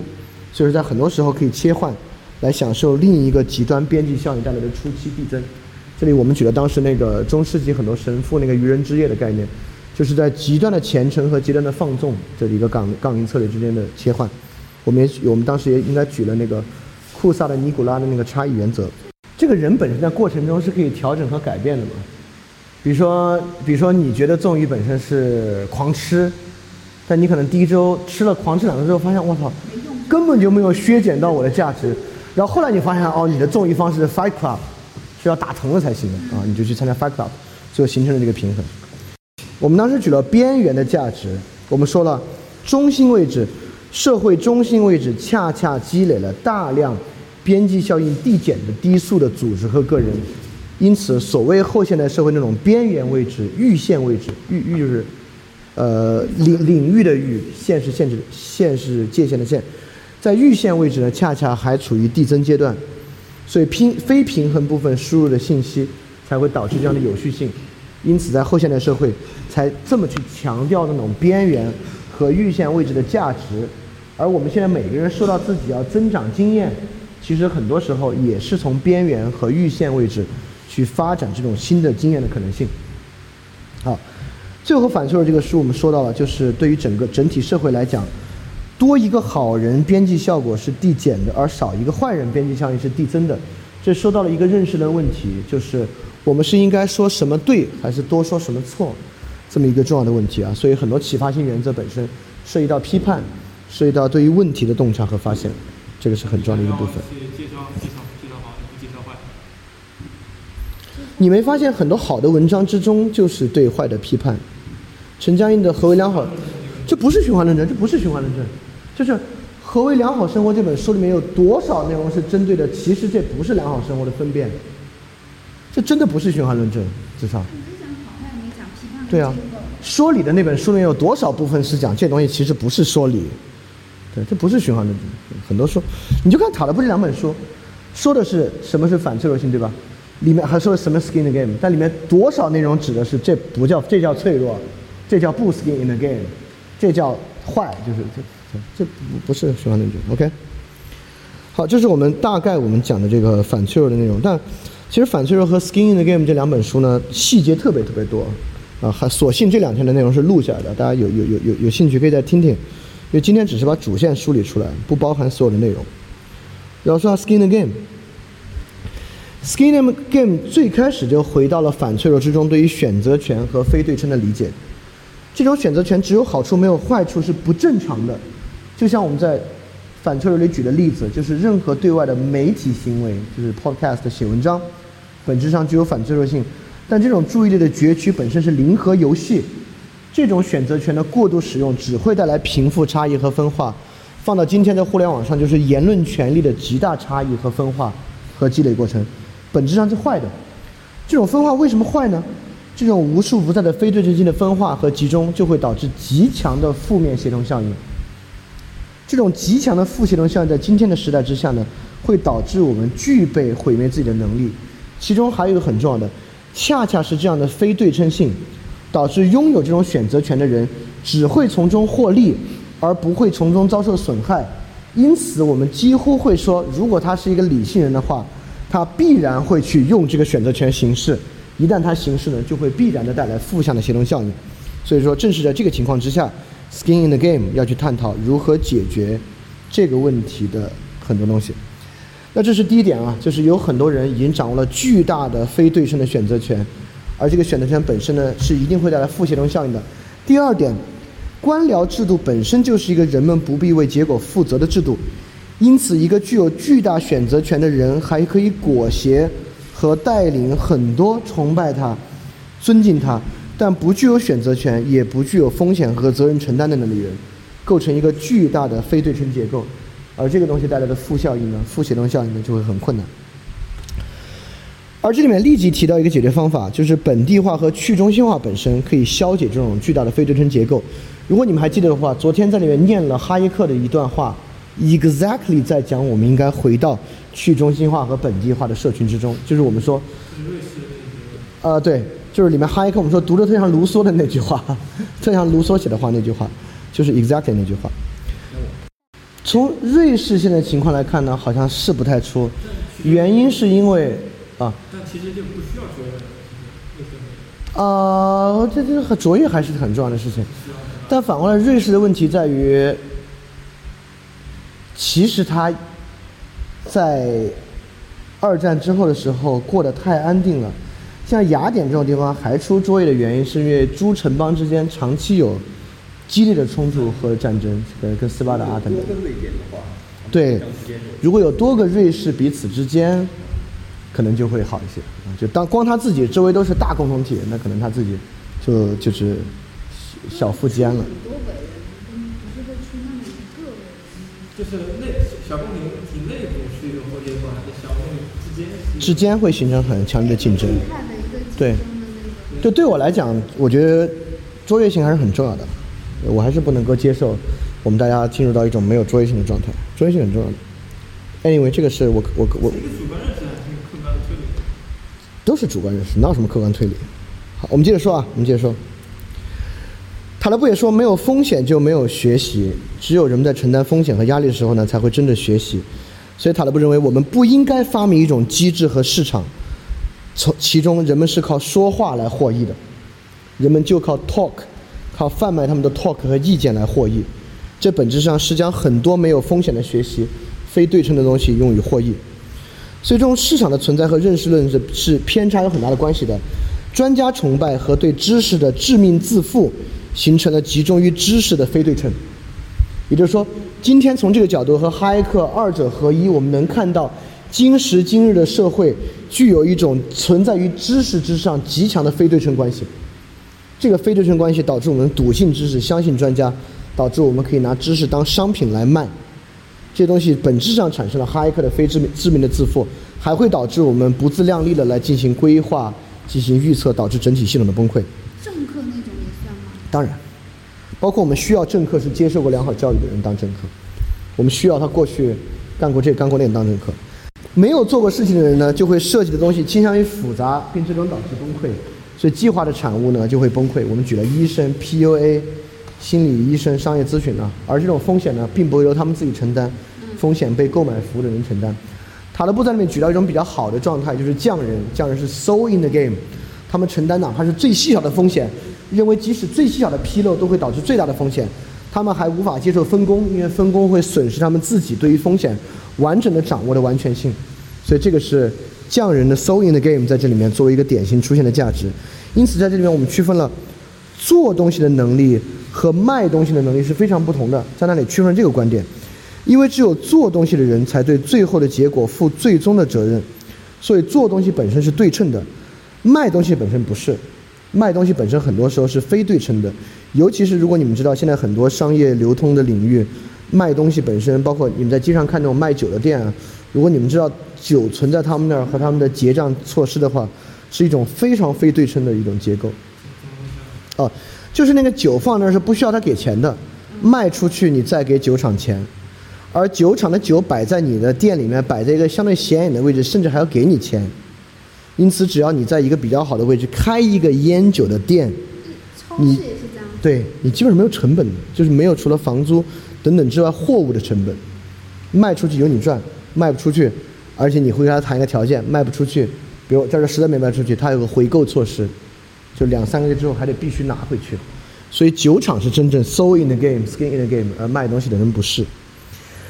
所以我们说了，互联网平台本质上就是一种非对称的技术，所以平台到底应该对平台的行为负责吗？如果不负责的话，平台应该从中获益吗？我们就举了滴滴顺风车事件来做一个例子。所以接下来塔勒布讲的 agency，我们讲的交易就是第一种 agency。这种第一种 agency 它的错位和非对称在于信息的非对称，因为卖家是一个信息的中心，而买家不是，所以卖家可以从信息的非对称上获益。我们当时讲了，一个卖东西的人应该在已经知道以更低的价格卖给 A 的情况之下，以更高的价格卖给 B 吗？这是我们当时问的一个问题啊。所以 agency 的逐渐引入，当时我们说了一个特别重要的，塔勒布在里面举了一个例子，就是在联邦的意义上是一个自由主义者，在州的意义上是一个是一个共和主义者，在一个市的意义上是个民主主义者，而在一个社区的意义上是个社会主义者。因此提出了一种 agency 逐渐引入的顺序，越是透明的地方，越是信息透明的地方，越合理，越可以引入管理和公共决策和 agency，越是信息对。越是信息庞大而不透明的地方，越应该引入哈耶克意义上的消极自由，不让 agency 有机可乘。而哈耶克指的那种所有可能性的自由，也是针对整体市场来说的。而反过来，哈耶克在里面也强调那种小共同体基础之上的那种责任。agency 指的是任何具有代理意味的机构，比如说我一个烟酒店就在代酒厂在销售。淘宝在代其他商家发东西，比如如果修这个楼，他在代一个需要有销售职责的人修这个楼，这是 agency 嘛？就他提供一个装置，这个装置有可以有很多人使用。这个信息透明了，那有没有办法获利？它可以获利啊，可信息透明的 agency 也可以获利。比如说在你家，呃，OK，假设你你你你你们是个大家族啊，你们大家族每每每天都开一个中巴车出去装着装着你们全家人出去，然后你就是由于你开车开得好，你只有你有大车驾照，所以你就每天负责开这个车。那我们可以说，在这个意义上，你是一个 agency，在这个整个大的结构之中。那你们家里主人给你点油钱，给你其他钱是很正常的，甚至给你的钱多于你实际的花费也是很正常的。就信息对称的情况之下，如果利益还不同呢，就会形成非对称的选择权。因此，塔勒布在这里还说了一种能够削减非对称的方式，就是强制的利益共同体。当时我们举的是中东商队，就传统中东商队的例子。所以在信息必然不对称的情况之下，因为现代共同体稍微大一点点，信息就是必然不对称的，就是不可能出现绝对对称的。让利益形成绑定和共同也是一种方式。所以我们说了，agency 以三种不同的方式影响了对称性。第一个是信息对称，第二个是利益差异，第三个是某些 agency 带来长短期利益或者短期利益与长期惩罚的不匹配。我们当时举的是政府和医生的例子，就是在这样的 agency 之中，他明显的能够看到短期的利益，能从短期利益中获益，而长期一旦发生损失却无法，却不会从中获得惩罚，也是某种非对称性的来源。举的反向例子是《汉谟拉比法典》里面修房子的人，房子倒塌的那个例子。OK，要接着开始呢，塔勒布开始讲 carry，就讲 carry 不吃面这个事儿。carry 不吃面这个事儿呢，说明少数派法则是最稳定的、简单的两方的两分法的，就是其反面害处最明显的那个，在真正塑造的社会和市场。因此，这里面举的例子是塔勒布再劝人们要真正在某些地方承担风险，去承担一点东西，提出你认为好恶的东西，因为确实最后会发现 minority rules 不是像基因一样，而是像语言一样，最少部分真正对其重要的、关心的 take risk 的人，他们的秩序会成为根本性的秩序。这是一种这一章的名字叫做 greatest asymmetry，最伟大的非对称性。就这种非对称性是对社会塑造作用最大最大的。因此，如果我们每个人都能够正视自己的 risk 的话呢，才会实际带来影响。从这点往下呢，塔勒布也讲，市场应该关注的是，他用那个剧院比喻啊，是门的大小而被剧院本身的大小。这意思就是说，人们过去就是认为这玩意儿是个非对称的，是没有风险的，进入这个市场，最后在发现巨大问题的时候呢，他发现无处可逃，所以我们应该促使人们关注到风险，关注到市际市场实际意义上的对称性。接下来部分呢，塔勒布在讲哦，都四点了，我讲快点啊。接下来部分呢，塔勒布在讲如何一个人通过损失 skin in the game，但是不是自己的 game，是别人的 game。这里我们举了华为的例子，举了企业愿意招聘结了婚并且有房贷的人的例子，就是说，因为稳定啊，你都不敢辞职啊，对啊，意思是说，与传统那种无风险的僵化官僚机机构不同，现代企业可以用负激励让人承担风险。现代社会的现代企业企业都可以用负激励让你 skin in the game，但是是 skin in time 的 game。所以对损失的恐惧本身是 skin in the game 一个重要的来源。负面激励或者因为别人的缘故承担代价，这种非对称是一种很典型的非对称来源，会让你的原则成本骤然上升。在这里，塔勒布就说到，真正的平等是动态的平等，而不是静态的平等。不平等的来源就是就是不平等和平等都需要是便利性的。社会真正公平的方式是让百分之一的人群承担真正从其位置脱离的风险。这个昨天下午哈耶克也讲过，哈耶克说，就是真正的公平呢是让每个人都拥有成为少数幸运者的权利的可能性。所以说，这里从一种积极消极、自由的呃呃不不是这不是自由啊，从这个传统的平等观念走向一种可能性的平等观念。这边塔勒布也提到了，人应该承担的是时间、生存和演化的风险，而非承担那种一时一地的评价、同僚的风险而导致束手束脚。因此呢，当一个人的观点丝毫不考虑同僚的评价和感受，明显的与他的同僚冲突，甚至可能导致其身败名裂的时候呢，我们就能够意识到，这个人在真正的承担风险，而他的观点呢是应该重视的。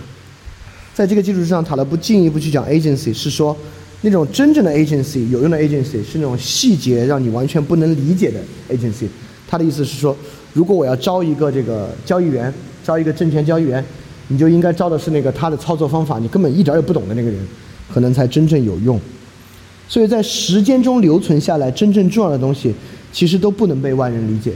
那种说的头头是道、能够被普通人理解的，他都管它叫 agency trap。被被那个时代的人理解，不，不能被普通人理解。就比如说，就是一千年就一样，被他当时的没有做那个事儿的人理解。对吧？还是当时当代那个时候。行，这个真 OK，不被当代人理解。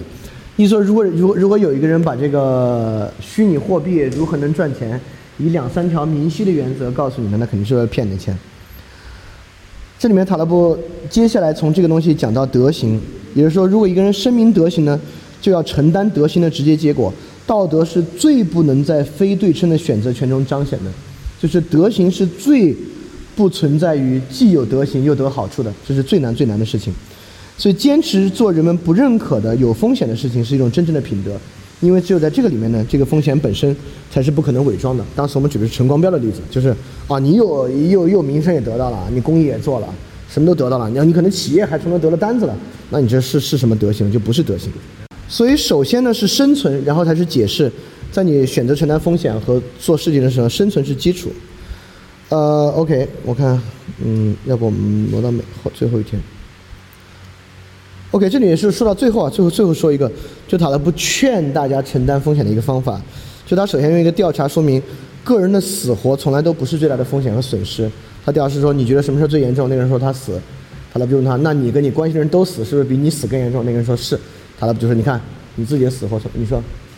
首先啊，我觉得塔勒布这个问题倒不是说要去，他的目的在于当断当面戳穿别人的愚蠢或者虚伪，他只是用这个手段促使人意识到，其实你有时候会，因为人有时候会认为我不愿意承担风险，一个很大的原因是我不愿意自己受到伤害，或者我在规避于我自己的风险。塔勒布是明显的让你意识到，其实你会很自然的就意识到有很多东西是大于你个人风险的。所以说，如果回到最开始，当某种负向的协同效应真的会带来这些的整体伤害，而你自己现在选择不说不做，可能可能真的仅仅与你自己的得失或风险相关的时候呢，他可能更多的是想做这两方面的启发。当然，我也认为人这么问，你觉得什么事儿对你自己最严重？你当然是我自己死了。他也不会去想，那那是是我自己和所有人的死，这是不非直观的、非直觉性的回答。就塔勒布这个问题，倒也不是说看谁能答得出来，这个这个可能他的目的也不是这儿。所以这个话的意思就是，你依然无法理解他是个人的价值吗？还是就自己的思维。我觉得这个叫做语言上的辨析，它隐藏的怎样了解？对对，谈恋爱就知道了。对，失恋就知道了，失恋是我的大学。所以说，勇气呢，就是这种牺牲自己的利益去阻止负向协同效应发生的过程。在塔勒布看来啊，这就是 true courage。所以他最后就说呢，在一个包含损失的策略中，益处永远不能抵消损失，损失的变化和其他的变化是非常不同的。理性呢，就是避免这种系统性的损失。就他来说到，损失本身，损失和风险本身对社会来讲就是一个特别特殊的要素，所以每个人应该为这样的要素去考虑风险承担的事情。OK，我们讲完这两个，我们很快把哈耶克这个讲了。哈耶克这个讲快点，因为昨儿刚讲了，所以没什么必要再完全再重述一遍。我就把它的主干稍微讲一遍就行。而且昨天由于这个录音事故，其实卡满了，所以没录下来。OK，所以哈耶克跟塔勒布的问题遭遇遭遇在这儿，就是哈耶克所提出的扩展秩序是一个比较好的站在，甚至说考虑的比较周全的。从现代人类大型共同体的角度构建社会秩序、形成社会秩序的一个过程，但是我们确实看到，直到今天呢，产生了很多其他的问题，包括密律分布啊、非对称呢，所以我们要看的是比塔勒布的问题更深一步看，这个问题怎么来的，并且怎么能去解决。哦，所以本质上呢，哈耶克已经洞悉到了塔勒布在书中洞悉的绝大多数问题，其中最关键的就是对于非决定论的坚持。对于不要去做计划，不要去做预测，千万不要相信知识本身的完备性能够带来完美预测这一点，这就是所谓的知名自负。所以扩展秩序本身是存在于本能和理性之中的，不完全是理性主义，也不完全是演化主义，它就非常反对那种纯粹理性主义的计划经济色彩。好，所以在这个情况之下呢，就是在扩展秩序之中，就是合作了，在合作之中呢，人们互相获益。每一个只掌握了一点点知识的人，正是在这样的合作之中，他们的知识形成某种正向的协同效应。这个正向协同效应呢，推动社会的发展。所以说，我们在这我们在那个时候问了三个问题。今天我把昨天问的问题再重述一下，大家可以去想。第一，虽然每个人都不可能拥有完备的知识，但我们可不可以去洞悉到每个人知识的分布，并且主动的将某种零零散散的分布性知识形成一个完整的知识整体？第二和第三是更根本的，就知识是能教的吗？到底能教知识吗？或者更退一步，一个比较松散的一个假设，就能够计划的教授让某种人具有某个特定知识吗？用今天教学的方法，你这里都说教知识了，肯定是包括他的理解了。如果教知识只是把那个字儿让他记住了，这算什么教知识啊？那有些知识就是这么教的。你像那就不叫教知识。就我说那个物理说出来，他们哪都不认可，说你那也叫懂物理，对吧？我看那个题就知道这个题该用哪个公式把它做出来，这真的就，我就说我学的不是物理知识，真的。如果那么说的话，我就认为我那会儿学的根本就不是物理知识，我学的是做题的知识。他们学的是一套评职称和发论文的知识，他们学的是一套在学院中生存的知识。这个真是他们学的知识，这是实话。有学到两种不同的。不，他那个没学到他们，而那个学到，你看后面后者学到了，也不是别人教他的，是他自己投身于学院的 process 和过程之中学到的，而不是别人教他的，是他们开党委会的时候，哎呦，不该说党委会，啊，什么无所谓，他们开那个工作会的时候慢慢学到的，呀，说党委会干嘛？OK，我们我们接着说，说我们讨论。所以哈耶克在里面提出了这个规则的统治和目标的统治两个概念。所以我们在这里也在问，什么的目的可以实现，什么的目的是合理的？我们应该用什么目的来指导生活？与系统的连接，在 VSA 的这个 approach 之中，到底管理的是某哪种规则以及哪种目标？嗯，这些。所以扩展秩序有两个重要的内涵。第一个呢，扩展秩序必须是自发的，非人为设计的。第二个，除了市场那样的产权分立之外呢，扩展秩序必须是不断扩展的，从一个细处，从家庭内部的分工，逐渐向外扩展的这么一个过程。所以，扩展秩序是这两个重要的内涵：自发和扩展性。所以，秩序本身不是设计的，而是在传统中变化的。所以，秩序的变化本身就是熊彼特讲的 indeterminacy 和 novelty。就秩序的变化，恰恰就是在熊彼特讲的发展之中慢慢发展起来的。这里也讲了一个很重要的话：长期实践证明，对人类福利意义重大的社会制度，都是人类行为的产物，而不是人类设计的产物。这里我想把它连到 VSA 的 enabler 的行为主义上讲。所以说，促使一个系统本身 enable 能够运转起来的，不是你的设计，而是某种特定行为的过程。要去思考的真的是哪些行为，而且如何启发这些行为本身也是要要去试才试得出来的，不可能靠你的设计能设计出来的。这跟做 APP 关系特别大，因为做 APP 你在设计人的行为。所以说，为什么 APP 的早期版本就千万不要是一个写死了一套环环相扣的巨型逻辑系统？你先做这个，再做这个，又做这个，又做这个，又做这个，它绝对不会按这个方式来做。当你需要一种行为来 enable 这个系统的话，你最好先就丢给他几个最浅的行为，他做这些，你观察他，再往下去调整和做它，这是一个非常重要的事情，在做装置的时候。因此，哈耶克说，市场不是一个终点，市场是一个过程，是每个人把自己置于这个过程之中的部分。嗯，OK，我我我我我我就把最重要的再回溯一下吧，我就不不都念一遍了。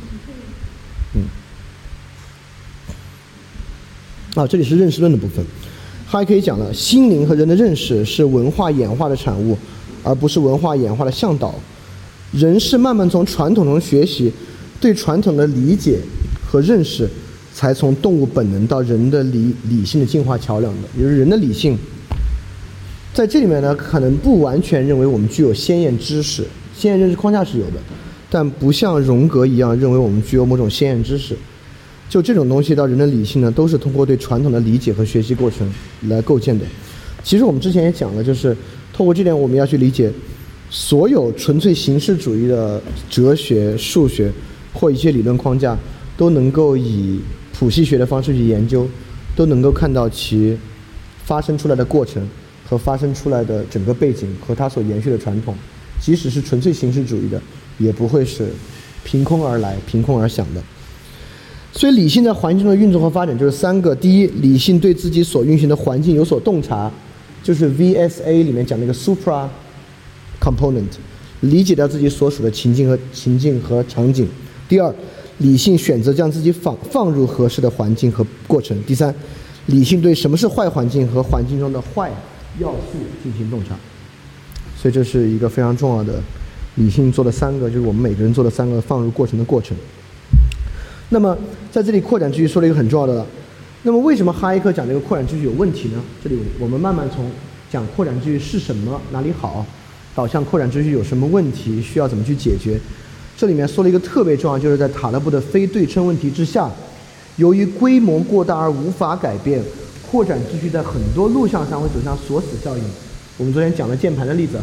就扩展秩序扩展到一个方式，没有任何新的 novelty 可以带来对它的改变。因为规模过大，导致根本无法改变。在这个情况之下，一个已经被扩展出来的秩序，实际上已经不可被改变了。在这个情况之下呢，它就锁死了。锁死之后呢，其实本身就蕴含了巨大的系统性风险。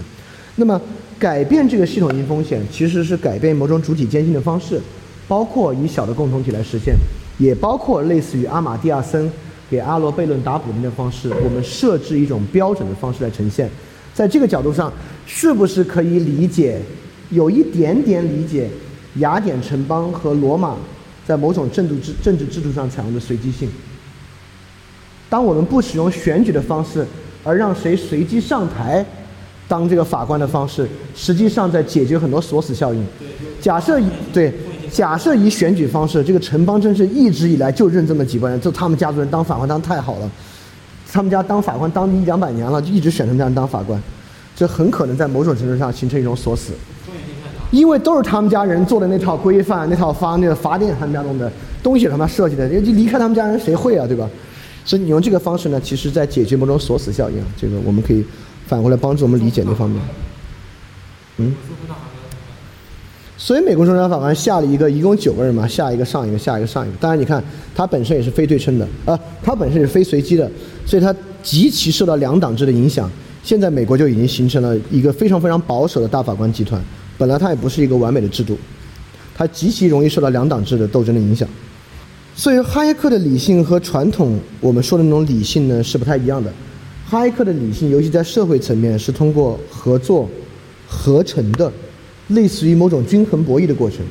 类似于某种价格实现均衡博弈的过程，是能够不断拓展的。所以说，理性从传统的习得理性的方式呢，对我们来讲就可以理解了。但是我们依然要考虑今天很多对话消失的要素。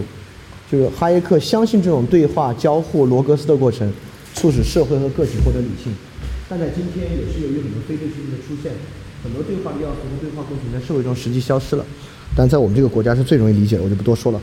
在这个情况之下呢，所以说如何能够用一个新的方式去替他做出改变？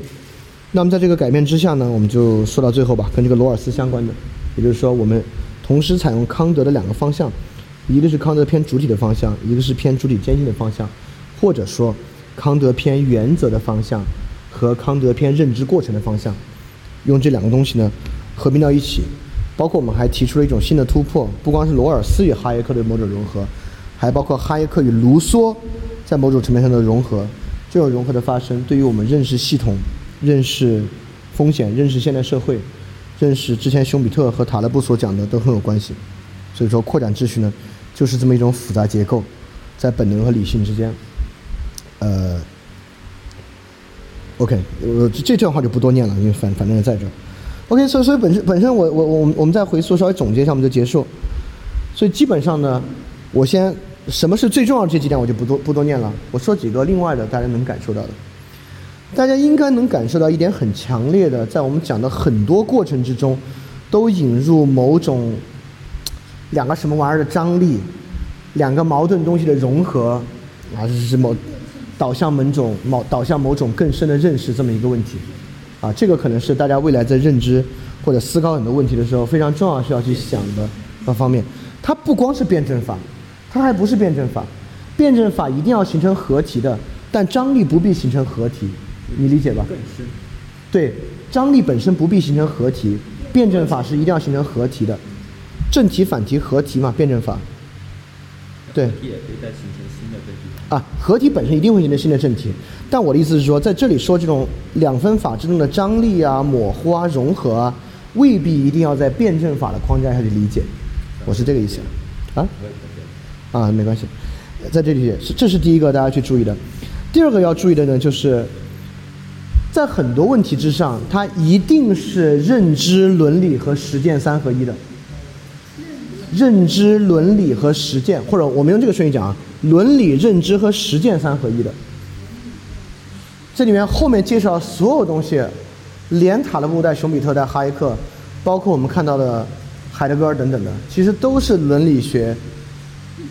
认知不是认知，认识论、伦理学、认知论和实践哲学三合一的。就我们自己认识问题的时候，其实也是